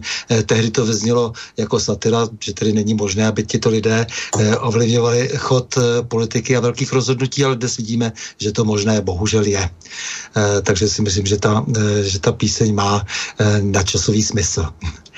Já se tady teď odvolám na text, který jsme tady dostali, čet od Pavla z Losin, který se ptá, je to logické pokračování. Dobrý večer, pane Novotný, chtěl bych se zeptat vašeho hosta, co říká na svého kolegu z Radu, kolegu, který kope kanál Dunaj-Odry-Labe. Není to zhovadilost? Mohl by to váš host blíže komentovat? Tak samozřejmě to je, myslím, slovo do pranice, kromě toho, že by bylo dobré, abychom splavnili některé naše řeky, Labe, Moravu, ale jde o to, jestli dokonce jsme schopni propojit tyto řeky a v tom monstrózním projektu e, vytvořit úplně nové prostředí e, pro lodní dopravu. No tak e, já bych tomu chtěl říct, že my jsme bohužel e, po druhé světové válce spadli do toho východního bloku, takže tady e, nedošlo k tomu rozvoji vodních cest, já jsem tady uváděl, zkanalizování e, Mozely, která se stala dopravní tepnou. Sám jsem měl tu čest prostě tam několikrát z lodí jet, když jsem byl jako aktivní prostě plavec. Řada těch německých vodních cest byla přestavěna na parametry právě těch lodí, které jsou schopny konkurovat těm ostatním módům dopravním. Bohužel tenhle ten vývoj se neodehrál ve východní Evropě. Tam sice třeba ty plavební podniky byly, tak jak jsem říkal, podporovaný z hlediska teda té úspory deviz, ale s vodními cestami u nás třeba se něco udělalo teda v tom vnitrozemí, ale když se podíváte prostě na Odru, ta zůstala prostě v tom stavu, jaký Němci opustili, protože to dřív vlastně bylo všechno německý. E, řekl bych, že moc se toho neudálo ani prostě na tom Dunaji, e, tak e, a tady ta, ta, vodní, ta síť vodních cest ve východním Německu, ta prakticky zůstala tak, jak prostě e, byla vystavěna před druhou světovou válkou. E, takže nevytvořila se tady dopravní síť taková, která by byla konkurenceschopná tomu, co se odehrálo na západě. No a teď ten projekt Odra Dunaj Labe, to je starý projekt, že někdy za Karla čtvrtého. Je to jako myšlenka velmi zajímavá, bohužel prostě měla se realizovat asi, a možná by se realizovala, kdyby ta východní Evropa třeba nebyla pod tou kuratelou zprávy a toho společenského systému, který tady panoval, tak by možná k tomu skutečně došlo, že by se ten kanál začal budovat. Druhá světová válka samozřejmě to přerušila. Víte, že jedním z propagát, jedním propagátorů té vodní cesty byl Baťa. A já jsem tu jeho knížku četl prostě jako školní dítě, protože maminka dělala prostě u Bati, tak ji dostala darem, tak jsem si jako školní děcko přečetl. Samozřejmě dneska prostě se na to je třeba dívat z pohledu i těch vodohospodářských problémů, že Morava má sucho. Já nejsem znalec prostě těch dalších funkcí. Ono, ono ta vodní cesta má plnit celou řadu prostě mimodopravních funkcí. A samozřejmě prostě si umím představit, že tenhle ten projekt by se mohl realizovat. Ta vodní cesta má furt prostě výhodu, že je to kus přírody. V tom, v tom kanále, který by se postavil, tam budou žít ryby, žáby, okolo budou růst prostě nějaké rostliny. Jestliže postavíte dálnici, tam neroste vůbec nic. Jestliže postavíte železnici, je to mrtvá prostě kus přírody. Zatímco, když postavíte vodní cestu, můžete tam mít prostě i rekreaci okolo, koupaliště. Já sám jsem studoval e, někde v Mnichově a tak jsme měli prostě to středisko školní e, na tom Rhein-Main-Donau kanálu, takže jsem by, by, bydlel v Riedenburgu, tak jsme se chodili koupat prostě, protože vedle toho kanálu byly fantastický přírodní koupaliště. To, co oni dokázali udělat, prostě tam byla nějaká ta říčka Altmühl, ta, Altmühl, tak oni v tom údolí to předělali a vytvořili tam fantastické přírodní partie.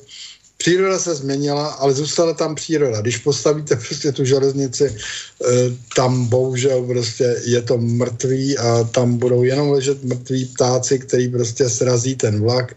To samý platí prostě o těch nákladákách. To nechci dehonestovat ostatní druhy dopravy. Já nemám rád, když někdo eh, proti sobě prostě staví železnici, silnici. Potřebujeme všechny dopravní módy, včetně letecké dopravy, včetně potrubní dopravy, včetně ty vodní dopravy. Takže ten kanál e, má i tyhle ty půvaby, že vám dává možnost přepravy zboží e, takovým přece jenom šetrnějším způsobem. Co ale je problém hlavní? Hlavní problém je to, že to nemůžeme stavět od jedné české hranice, druhé české hranice a já jsem nepřítelem té myšlenky, kterou jednou někdo vyslavil, my to tady postavíme od hranici k hranice za ty miliardy a pak budeme nutit ty sousedy v sousedních zemích k tomu, aby to vystavěli taky.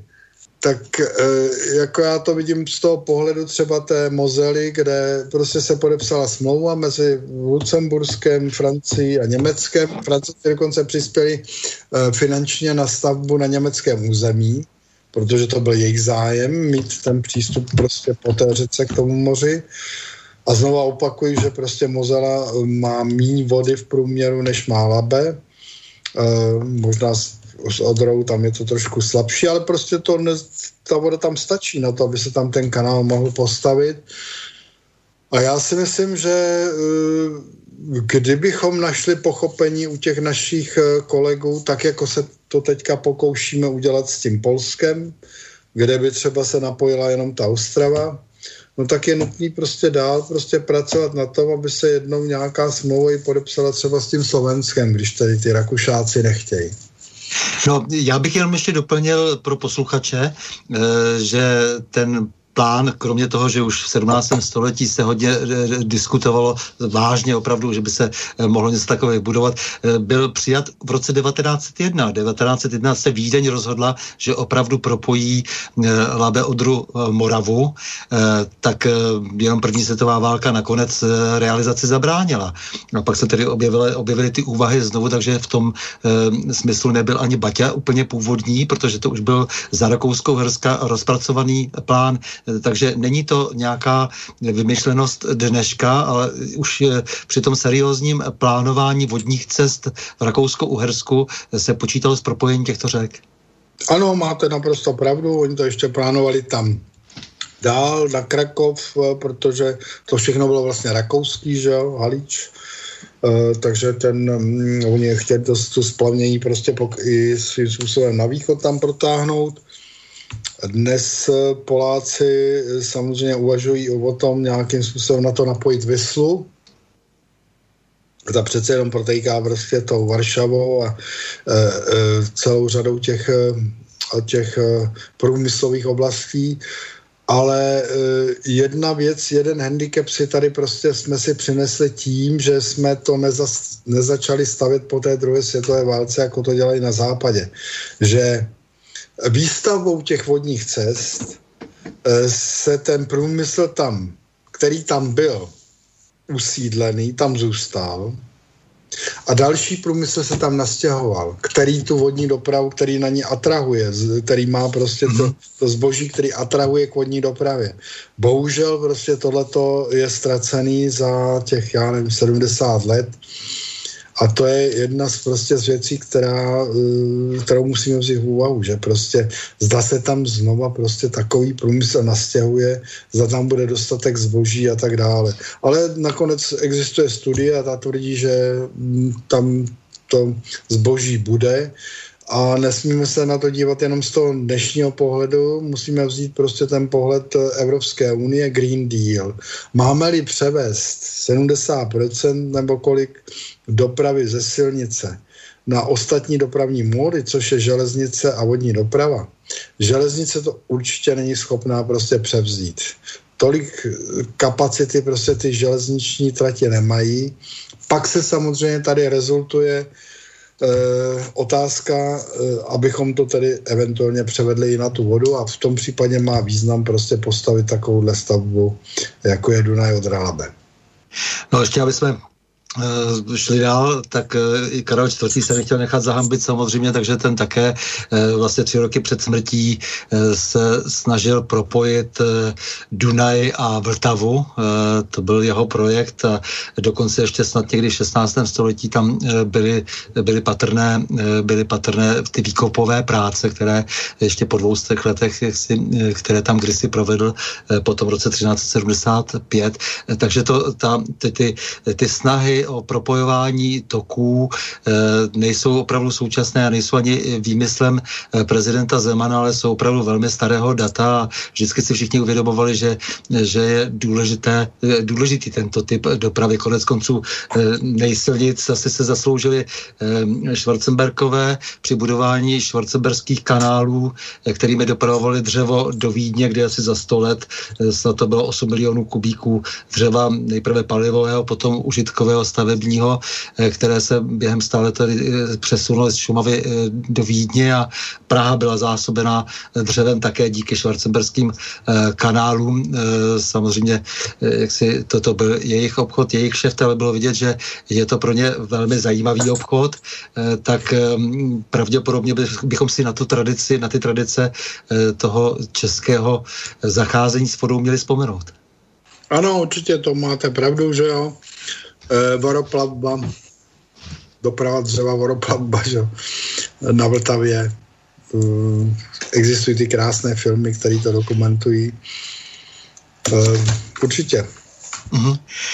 Takže za, ještě se podívám na tu dopravu z jiného pohledu. Zaprvé mě teda opravdu docela zajímalo, proto pořád zkoumám ty, ty vlastnické vztahy, kdo tady dnes působí, tedy Renus Partnership, ČSPL, nebo kdo, kdo tady vlastně teď v současnosti má v rukou dopravu. Potom bych řekl pointu, proč se na to ptám.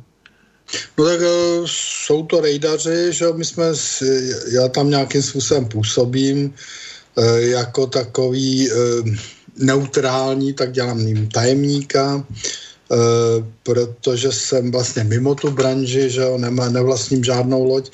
No a v té branži jsou zastoupení prakticky, já nevím, devadesát procent, devadesát pět procent těch, kteří provozují nákladní dopravu, překládají zboží v vnitrozemský přístav v České republice, je tam zastoupeno. Já totiž vzpomenu ještě dál zase zpátky do té první republiky. Tam hned v době, kdy, kdy se rozhodli, rozhodli představitelé státu, že musíme mít i to námořní loďstvo, tak přemýšleli, kdo to, kdo to vlastně si vezme na triko, a tehdy to byly banky. Já banky nepovažuji za dobré vlastníky, protože si myslím, že banky mají dělat něco úplně jiného, a myslím si, že tím kámenem úrazu současnosti a ten obrovský problém celosvětového finančního systému spočívá právě v tom, že banky dělají něco jiného, že vlastní a vlastně nemají, to mají dělat rozhodně specializované firmy, ale v tomto případě, když jde tedy o ty, o ty pář, páteřní systémy, o tu infrastrukturu státu, tak určitě v tom má co, má co do toho mluvit stát. Jestli se mi líbilo to, co jste říkali, že Němci jsou na to specialisti, na to, že třeba tam jsou ty různé stupně, stupně administrativní správy státu, se tam poskládají třeba do toho, do toho vlastnění a rozhodování. Tak proto se na to ptám, protože tehdy to byly banky, ano, tehdy to možná při, při, nepřipravilo těm lidem eh, tak nebezpečné, ale eh, vidíme, že dnes eh, právě ty banky a nadnárodní společnosti potom eh, mají v rukou vlastně ty státy a politiky, takže proto se ptám i na to, jak dnes vypadá to, to vlastnění a to rozhodování a kdo má ten základní vliv, protože se obávám, že stát to není. Ne, je to zprivatizovaný, část parku teďka nedávno, že ho přešla mimo Českou republiku, to znamená, je vlastně na tím Renusem, Renus Partnership, jak jste uvedl. Mm-hmm. No a jinak jsou to teda tuzemské subjekty privátní. A pokud se, jste se bavil o tom vlastnění bankami, ta československá plavba Labsko-Uherská za první republiky, tu vlastnily banky. Mm, ano, já vím právě, no. Proto o tom mluvím, že, že tehdy ještě to těm lidem třeba nepřipadalo tak nebezpečné, ten vývoj další, kdy tedy dnes vidíme, co se děje a jak, to... nechceme ani dohlédnout, co se ještě bude dít kolem bank. No, to, já si jenom k tomu chci dodat, že ten československý stát v té době to viděl jako strategickou záležitost a to vlastně těmi bankami svým způsobem kryl, které i tu plavbu dotovaly, jako uh, zajištění prostě té dopravy a toho svobodného přístupu k tomu moři. Možná, že z dějin je dobrý zmínit, že to se nelíbilo třeba po nástupu fašistů v Německu Hitlerovi, takže ten v roce třicet šest uvažoval o blokádě té dopravy na Labi české. Mm-hmm. Potom o to ustoupil, protože si uvědomil, že, nebo respektive ty jeho plány byly prostě to Československo zabrat, takže už se mu to zdálo kontraproduktivní. Ne, nesmím zapomenout na to, že většina těch lidí, kteří pracovali u ty československé plavby Labsko-Uherské, byli Němci. Tu provozovali Němci. To byly německé lodě, které jsme zabrali, že jo, při vzniku republiky, tak to bylo prostě e, německé společnosti, tak se je převzali s těmi zaměstnanci. A do války prostě byla většina těch posádek německá. Takže on by poškodil tím vlastně i ty německé zaměstnance. Nesmí zapomenout, že tady byly Sudety. V Sudetech byla celá řada prostě podniků, které byly obs- obsluhovány e, tou lodní dopravou. No a samozřejmě to byli soukmenovci, takže pak od toho úmyslu ustoupil. Jediný, kdo to v celé historii labské plavby uskutečně byl Jürgen Trittin, o tom jsme se bavili. Já vím, že třeba i do, do toho procesu e, výstavby vlastně toho, toho loďstva nebo respektive provozu se vložila třeba i Československá banka legionářská, takže byla tady ta snaha uplatit ten československý živel, no, přesně v tom smyslu, o jakém mluvíte. No. Ano, ano bylo to, byl to státní zájem a m, i stát přes, ty, ty, přes tu Legiobanku vlastně uplatňoval ten svůj zájem. A navíc jsme měli tady i určitou regulaci, protože existovala takzvaná labská akta. Každá mezinárodní řeka musí mít určitou prostě smlouvu, jak se na té řeče bude jezdit a jestli ta loď má být takhle široká, technické předpisy, jestli, jak mají ty lodě jezdit, tam musí nějaké pravidla. Labe bylo dokonce první mezinárodní řekou, která, která takovou uzanci měla. To bylo po vídeňském kongresu, kde osmnáct patnáct, v roce osmnáct dvacet dva vznik, vznikly labský akta, který tohleto zabezpečoval. Tam byla nějaká komise, která dohlížela, že se ty pravidla prostě dodržou. Obnovilo se to po první světové válce na základě Versajské smlouvy a všechno fungovalo dobře až do zase do toho roku třicet šest, kdy tu labskou aktu Hitler vypověděl jednostranně. Já o tom mluvím z toho důvodu, že po druhé světové válce do dnešního dne od druhé světové války nedošlo k tomu, až teprve teďka se připravuje česko-německá smlouva o Labi. Labe je jediná mezinárodní řeka, která nemá takovouto uzanci. Poláci už asi před deseti lety uzavřeli na pro Odru, ale my jsme nebyli schopni doposavať to udělat. A jako to, že bylo západní Německo, východní Německo přece nemohlo hrát roli. Teď Dunajská komise existovala a taky tam bylo Rakousko, Německo, kapitalistické země a na druhé straně socialistické, země socialistického tábora Maďarsko, Slovensko, tedy my jako Československo a tak dále, Rumunsko, Bulharsko. Čili my jsme nebyli schopni na tom mezinárodním poli prostě proto nic udělat, abychom tu plavbu dostali prostě na nějaký, na nějakou úroveň prostě mezinárodní řeky jako takový a dělalo se to všechno takovým tím ševcovským způsobem. A jak říkám, tragédie byla potom, když jsme se z toho Labe chtěli dostat do té západní Evropy, že ten podpis té smlouvy měl být zkrátka dvacátého prvního srpna devatenáct šedesát osm. No to byla tragédie. To je šílené. Ale já se na to ptám pořád dokola právě, protože ten stát samozřejmě musí na takovými věcmi mít kontrolu a když není schopen na ně sám iniciovat mezinárodní smlouvu, tak je něco velmi systémově špatně. Ptám se na to taky proto, protože z historického zkoumání víme, že doprava bývá vždy jedním z nejdůležitějších cílů mafie. To, ať už to bylo ve Spojených státech, v postsovětském Rusku, ať to bylo třeba v Itálii, kdekoliv na světě, různá námořní rejdařství se vždy účastnila vytváření nějakých kartelů a nemuselo to být kdysi jenom piráti. Naopak je to jako docela moderní problém, protože samozřejmě kdo drží dopravu, a to vždycky ti chlapci z těch různých mafiozních struktur rychle pochopili, tak ovládá všechno ostatní. Má-li tedy palec nad pohybem zboží. Tak no. pro, proto se mě opravdu někdy prostě vaří ve mně krev, když e, vidím tu nečinnost toho státu právě v e, oblastech, kde je velmi nutná regulace a, a dohled a kontrola. No, máte stoprocentně pravdu. E, pokud se bavíme o těch pirátech, já jsem taky předsedou dost dlouho tady v Děčíně hospodářské komory, teď jsem dokonce teda předsedou hospodářské komory Ústeckého kraje a jsem tedy viceprezidentem, jak jste uvedl, té, toho sdružení těch hospodářských komor tady mezi Německem, Polskem a Českou republikou.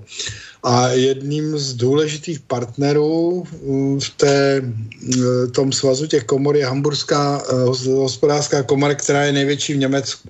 tři sta zaměstnanců s obrovským prostě Uh, oni prostě od Madagaskaru mají spoustu prostě zastoupení ve světě a tak dále. A já to vyprávím z toho důvodu, uh, že vlastně vznik hospodářské komory, ona byla nejstarší, ta hamburská.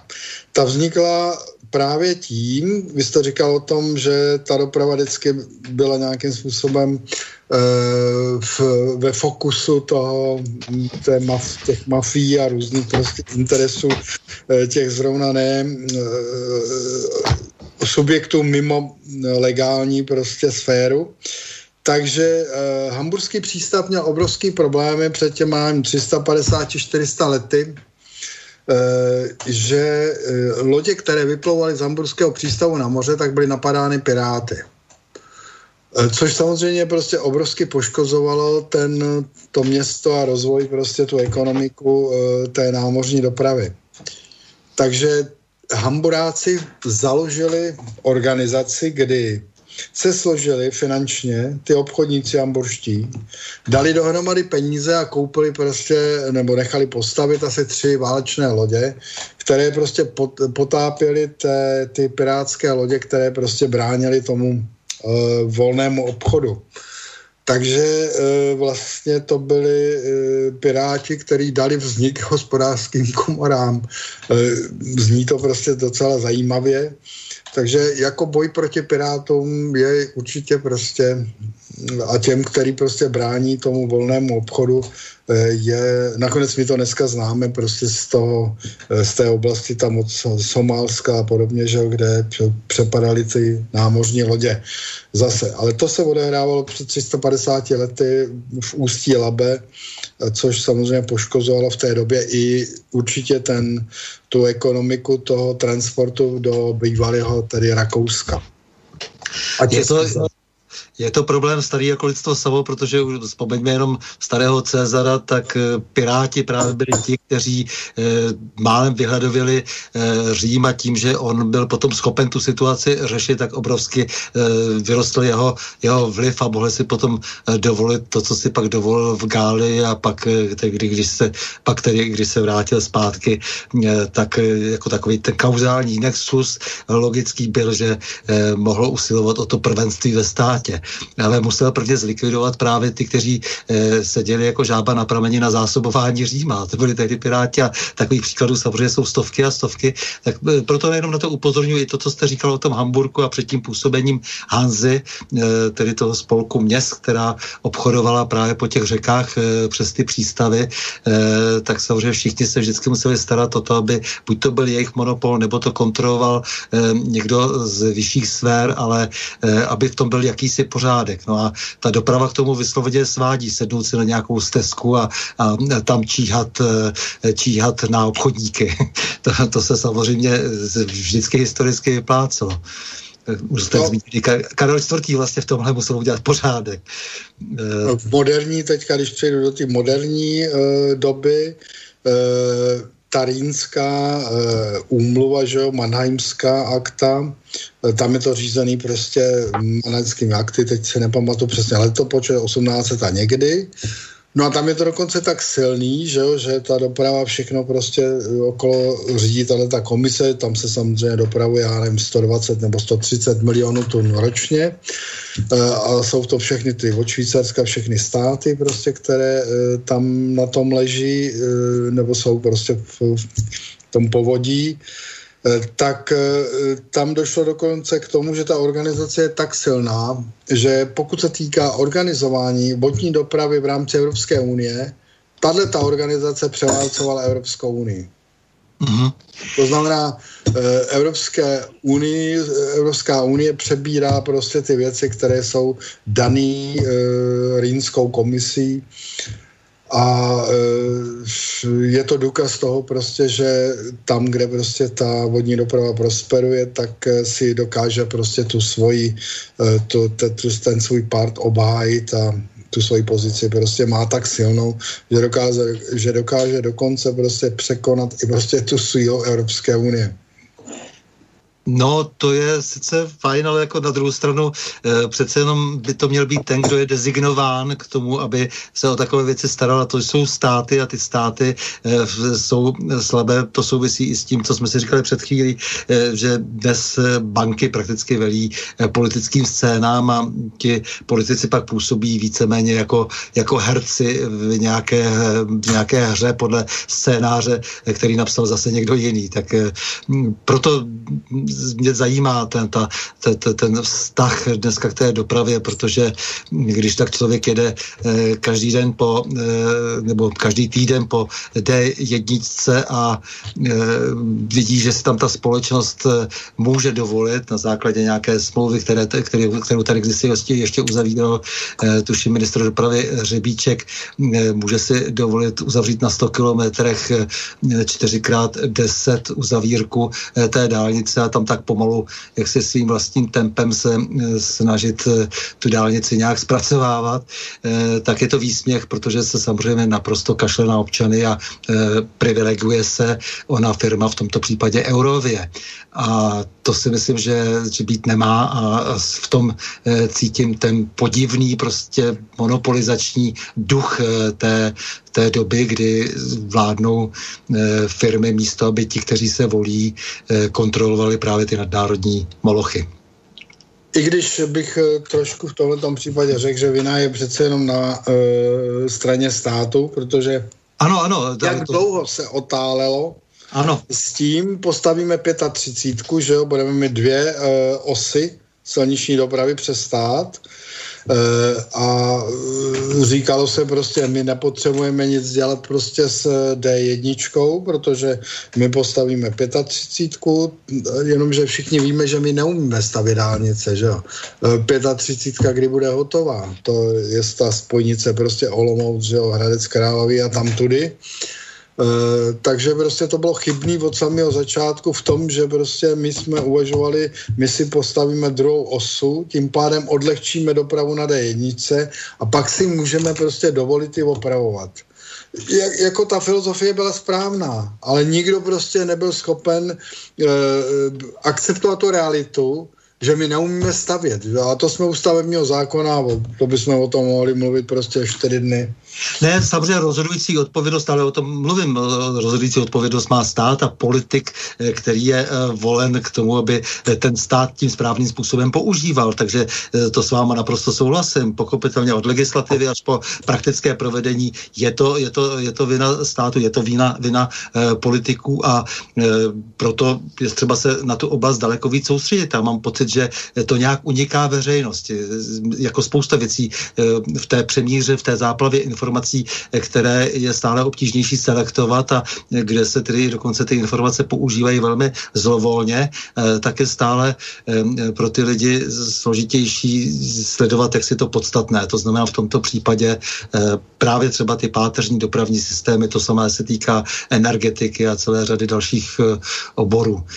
Tak proto to zmiňuji, protože si myslím, že to je jedna z věcí, která by měla být velmi ostře sledována. Jak říkám, krásně je to vidět prostě na té D jedna, ten obrovský nepoměr toho, jak se může chovat nějaká velká mamutí firma a nakolik se tedy nebere v potaz to, že po té,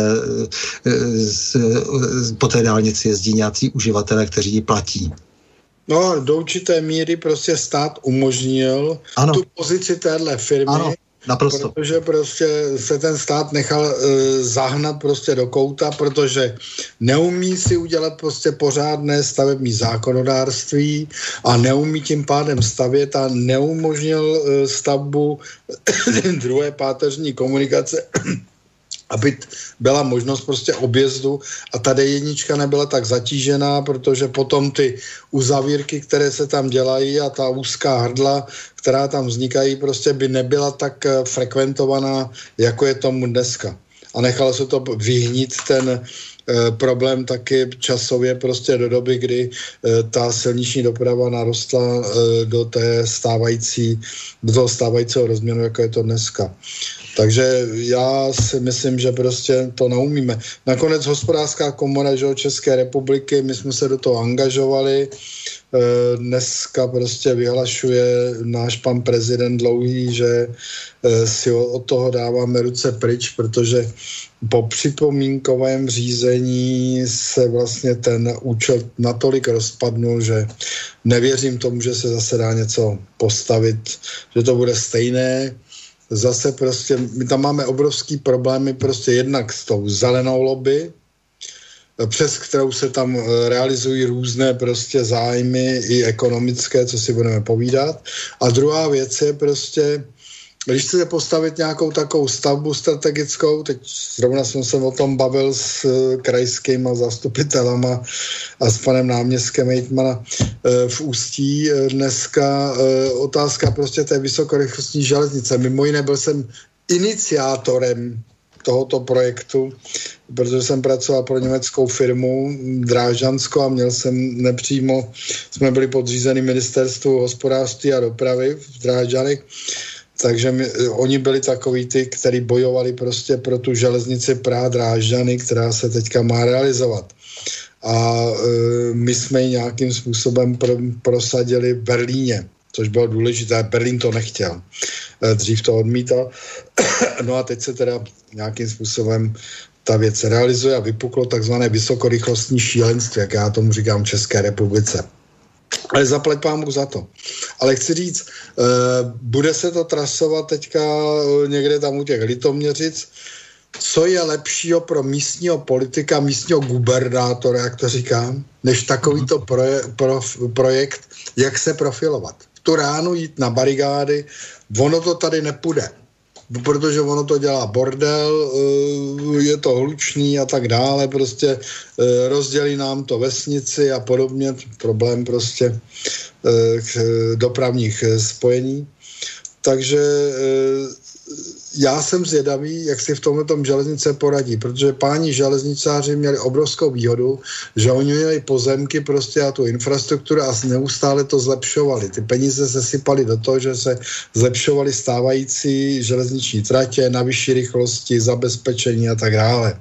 Technicky se to prostě povyšovalo. A teď mají problém, že budou stavět na zelený louce. Tak jako se... Ne, a já se... Použel obávám, že tak, jako neumíme postavit silnici nebo vodní cestu, tak nebudeme umět postavit ani tu železnici. Mm-hmm. Ještě jste někde psal, že právě, jak jste teď říkal, to vysokorychlostní šílenství, že je lépe se držet nějaké nižší rychlosti do dvě stě padesát kilometrů za hodinu, tuším, to jsou nějaké vaše zkušenosti z Německa, kde se ustupuje od těch, já nevím, do těch tři sta osmdesát kilometrů za hodinu, tuším, nebo tak nějak jsem to četl, rychlostí z... těch důvodů, že potom už na tu určitou rychlost je to tak nákladné, ten provoz, že ta ekonomika vlastně ztrácí smysl. Je to tak? No je tam ten kvadrát rychlosti znamená znam, zvyšování spotřeby, ta technika musí být dražší, ty koleje musí být dražší, musí být častěji revidovaný.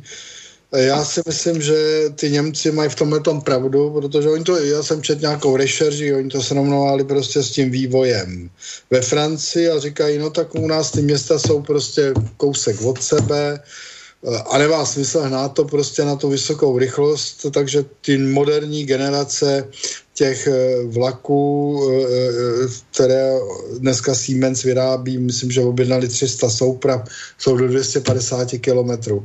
No tak nevím, proč my se ženeme prostě na těch tři sta třicet kilometrů, když ten vlak má ještě stavět v Jihlavě, že jo, když jede z Prahy do Brna, tady má, vlastně vyjede z Ústí, to je osmdesát kilometrů do Prahy, a to má ještě stavět na letišti v Praze, jak to některý chtějí. E, jako tomu nerozumím, no, nejsem jako železničář, ale myslím si, že jako tady spíš jde o to, že se tady prosadil někdo, kdo vyrábí tuhletu technologii, který má problém s odbytem touhleté, touhleté technologie, no a hledal někoho, kdo by ji koupil, no tak jsme ji koupili my zkrátka, no myslím si, že jako spíš bych šel tou německou cestou, pak si myslím, že ty podmínky, na které se odvolávali právě Němci v té studii, tak že ty podmínky jsou podobné u nás. A nezapomenu nikdy na ten výrok toho pána prostě z D B N E C, to je ta jejich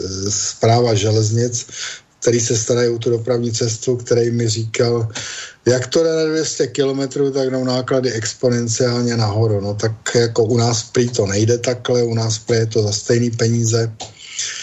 Ale nejsem odborník v tomhletom. No. Tak mám osobní pochybnosti, že tady jako hraje roli spíš nějaký lobismus, než nějaká racionální úvaha. No je to asi jako s digitalizací, všechno zdigitalizovat, i když jdu k sousedovi vedle do dveří a můžu mu to říct, tak mu to posílám mailem. Je třeba si u všeho přemýšlet logicky, pokusit se ten onen proslulý zdravý selský rozum pozbudit. Hmm. Asi ano, asi ano. No. Tak ale nechci železničářům do toho mluvit. Já jsem měl radost z toho, že tenkrát, když jsem dělal přípravu panu ministrovi Ťokovi a on jel na první návštěvu k panu ministrovi Dobrintovi v té době, který byl taky nový ve funkci, a já jsem mu tam psal něco o té labské vodní cestě do té přípravy na tom oddělení mezinárodních vztahů na ministerstvu, tak jsem tam říkal právě dejte tam tu železnici prostě mezi tou Prahou a Drážďany. Taky tam napsali. No a právě tam se stal zázrak, že ten pan minister Dobrindt byl na rozdíl od jeho předchůdců, i když byli všichni z Bavorska, tak byl první, který na to reagoval pozitivně a od té doby se začal rozvíjet prostě ta, ten projekt Drážďany Praha, který se rozvinul v to vysokorychlostní šílenství. E, zaplať pán Bůh za to, že budeme stavět další prostě směrem já nevím, na Polsko a tak dále a e, zrychlíme tu dopravu, ale otázka je, jestli to nemůžeme dělat úspornějc, jestli to musíme dělat až tak e, gigantománicky. V tomto případě. Já si myslím, že jsme to trochu přehnali prostě s tím, s tou vizí prostě jezdit tři sta třicet kilometrů. Rozjedem to v Ústí, no já nevím, do, k, k, jaký čas potřebujete, než dosáhne ty rychlosti a mám pocit, že už začne brzdit, až bude dojíždět prostě na to letiště uh, v uh, Ruzyně. No, ano, věčná diskuze i o našich stíhačkách například. No. T- koronavirus, nemůžu se nezeptat samozřejmě. Jak se odráží ta takzvaná pandemie ve vašem odbo- oboru? No to je tragický, protože my vůbec nejsme vzatí do t- toho systému, nebo není uznávaný prostě za specifika. Vemte si prostě, jak chcete poslat toho chlapa domů, prostě když pro ně nemáte práci. Mm-hmm. Jo, tím, ten koronavirus samozřejmě má vliv na to, že dneska ty lodě jsou po Evropě a nemají prostě e, zakázky, to znamená někde stojí. Jenomže ty lidi jsou na té lodi a doprava prostě do Česka, to stojí peníze. Když ho tam necháte, tam přichází ty zahraniční diety k tomu samozřejmě. Navíc vy nemůžete tu loď tam nechat nehlídanou. Někdo tam stejně musí zůstat. Hmm. Takže ten problém je specifický, úplně jiný prostě než u jiných a my nejsme schopni prostě čerpat podle těch pravidel, které byly daný prostě ten, ten kurzarbeitem. My nejsme schopni prostě reagovat v tomto směru. A žádáme ministerstvo, prezentujeme to, aby nám nějakým způsobem poskytlo možnost ty ztráty, které utrpěli naši rejdaři nějakým způsobem eliminovat. A samozřejmě i přístavy, že jo, tady v České republice. No a tak samozřejmě také tu dopravu ovlivňuje eh, ten pokles průmyslové výroby, ne celkově vůbec. No samozřejmě, to, to je, to prostě ty lidé stojí a teď ten rejdař je samozřejmě před tím rozhodnutím. Nechám ty lidi tam, budu je tam platit, oni mi na nic neprodukujou, nebo je stáhnu do České republiky, ale to stojí peníze, prostě to cestovné a tak dále. A já nevím, jestli za týden prostě někde neseženu náklad a je poženu zase zpátky další náklad prostě a ten náklad na to cestování je vyšší, než to, kdybych je tam nechal. A tenhle ten boj prostě má každý ten rejdař e, při tom rozhodování o tom biznesu. No, co říkáte dnešním turbulencím v české politice? Náhle výměně ministra zdravotnictví, jehož výkon má dnes, dá se říct, rozhodující vliv na ekonomiku celé země, protože je to právě on, kdo navrhuje omezení ústavních práv a svobod a limituje tak společnost ve všech možných ohledech. Nakolik vylučujete, či naopak předpokládáte své voli nebo neschopnost ministra vlády opět vzniklého ústředního krizového štábu? A já nejsem zas natolik odborník, abych to mohl tak jako přesně posuzovat. Mě tam trochu vadí prostě ten náš politický boj, který se odehrává prostě okolo tady toho problému. Jo, na jedné straně tadyhle ta vláda prostě se snaží zavděčit kde komu a e, pět set miliard schodků a tak dále. Prostě to rozhodování samozřejmě nebylo vždycky úplně asi to nejlepší, jenomže já kdybych seděl na jeho židli, já nevím, jestli bych to udělal lepší. To skutečně prostě těch rádců, názorů, neměli jste to zavírat, měli jste to zavírat, vy jste udělali nedostatečný, nikdo neví, jak se to, jak dopředu, jak se to mělo vyvíjet, nebo jo, dneska jsme chytí, že se to vyvíjelo takhle do této doby. Víme my, jak se to bude vyvíjet do konce roku? Jako to rozhodování není určitě jednoduchý těch lidí, takže kamenovat tam prostě, a to bych trošku prostě tady řekl, že ta opozice v tomhletom mě jako přichází neférová. Jednak, že zneužívá prostě té nejistoty, která byla při tom rozhodování, kde nikdo nemohl vědět, jak se to vyvine dopředu. A druhá věc, vy tady utrácíte peníze a na druhé straně neustále slyším od opozice, vy jste se nepostarali o tamty, o tamty, vy jste měli dát ještě tamtem a tyhle ty jsou potřební a tyhle ty jsou potřební. Tak na jedné straně prostě nadáváme vládě, že rozhazuje peníze, na druhé straně kritizujeme, že nerozhazuje ještě víc, jako tam... Ne, ten, prostě ten... Souhlasím, tam je největší problém, že, že chybí jakýkoliv smysl pro spravedlnost. No. Je to jen tak, co si kdo vylobuje, smysl pro koncepci. To řekl bych, že téměř na všech stranách a ve všech politických stranách to je dlouhodobý problém. Dlouhodobě se tady potýkáme s tím, že sice jakési koncepce, často příliš obecné, jsou ve všech rezortech napsány, ale e, otázka je potom, jak je skutečně uplatnit a zajistit nějakou konzistentnost. To, to, to, to si myslím, že je velký problém. Určitě to, máte sto procent pravdu. No tak, milí pane Astere, já vám děkuji z celého srdce za rozhovor a děkuji vám za to povídání o řekách, jak je neznáme, že jste popsal určitě srozumitelně stav našeho lidstva a výsledky tedy nějakého politického procesu, který můžeme zkoumat pořád ze všech stran, ale, ale myslím si, že ten stav dobrý není a doufám, že to, ta vaše slova budou inspirovat někoho, kdo bude mít dost kvalifikace, energie a odhodlání obrátit vývoj rozumným směrem. No, trošku, trošku pozitivně musím hovořit o tom, že teď došlo k určitým personálním změnám na ministerstvu dopravy a zdá se, že to vedení ministerstva dopravy na to reaguje a doufejme, že Aha. bude reagovat tak, aby to pomohlo k záchraně české plavby, protože ta skutečně je na kraji zániku. Takže zase někdy naslyšenou, naviděnou, nasetkanou a loučím se s vámi. Mějte se hezky, hezký večer. S vámi, milí posluchači, se také loučím a to s přáním mějme se rádi, buďme svobodní, vzpříjmení, nevěšme hlavu. Stojíme při svých bližních i národech.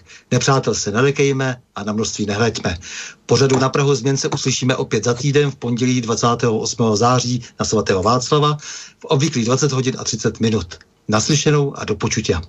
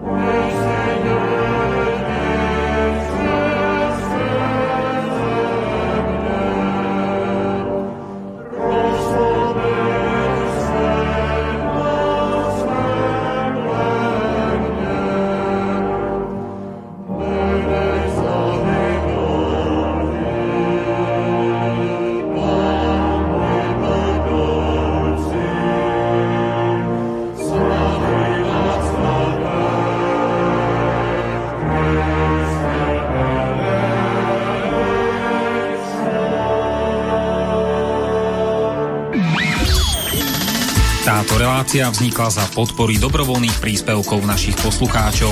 I ty sa k nim môžeš pridať. Viac informácií nájdeš na w w w bodka slobodnyvysielac bodka es ka. Ďakujeme.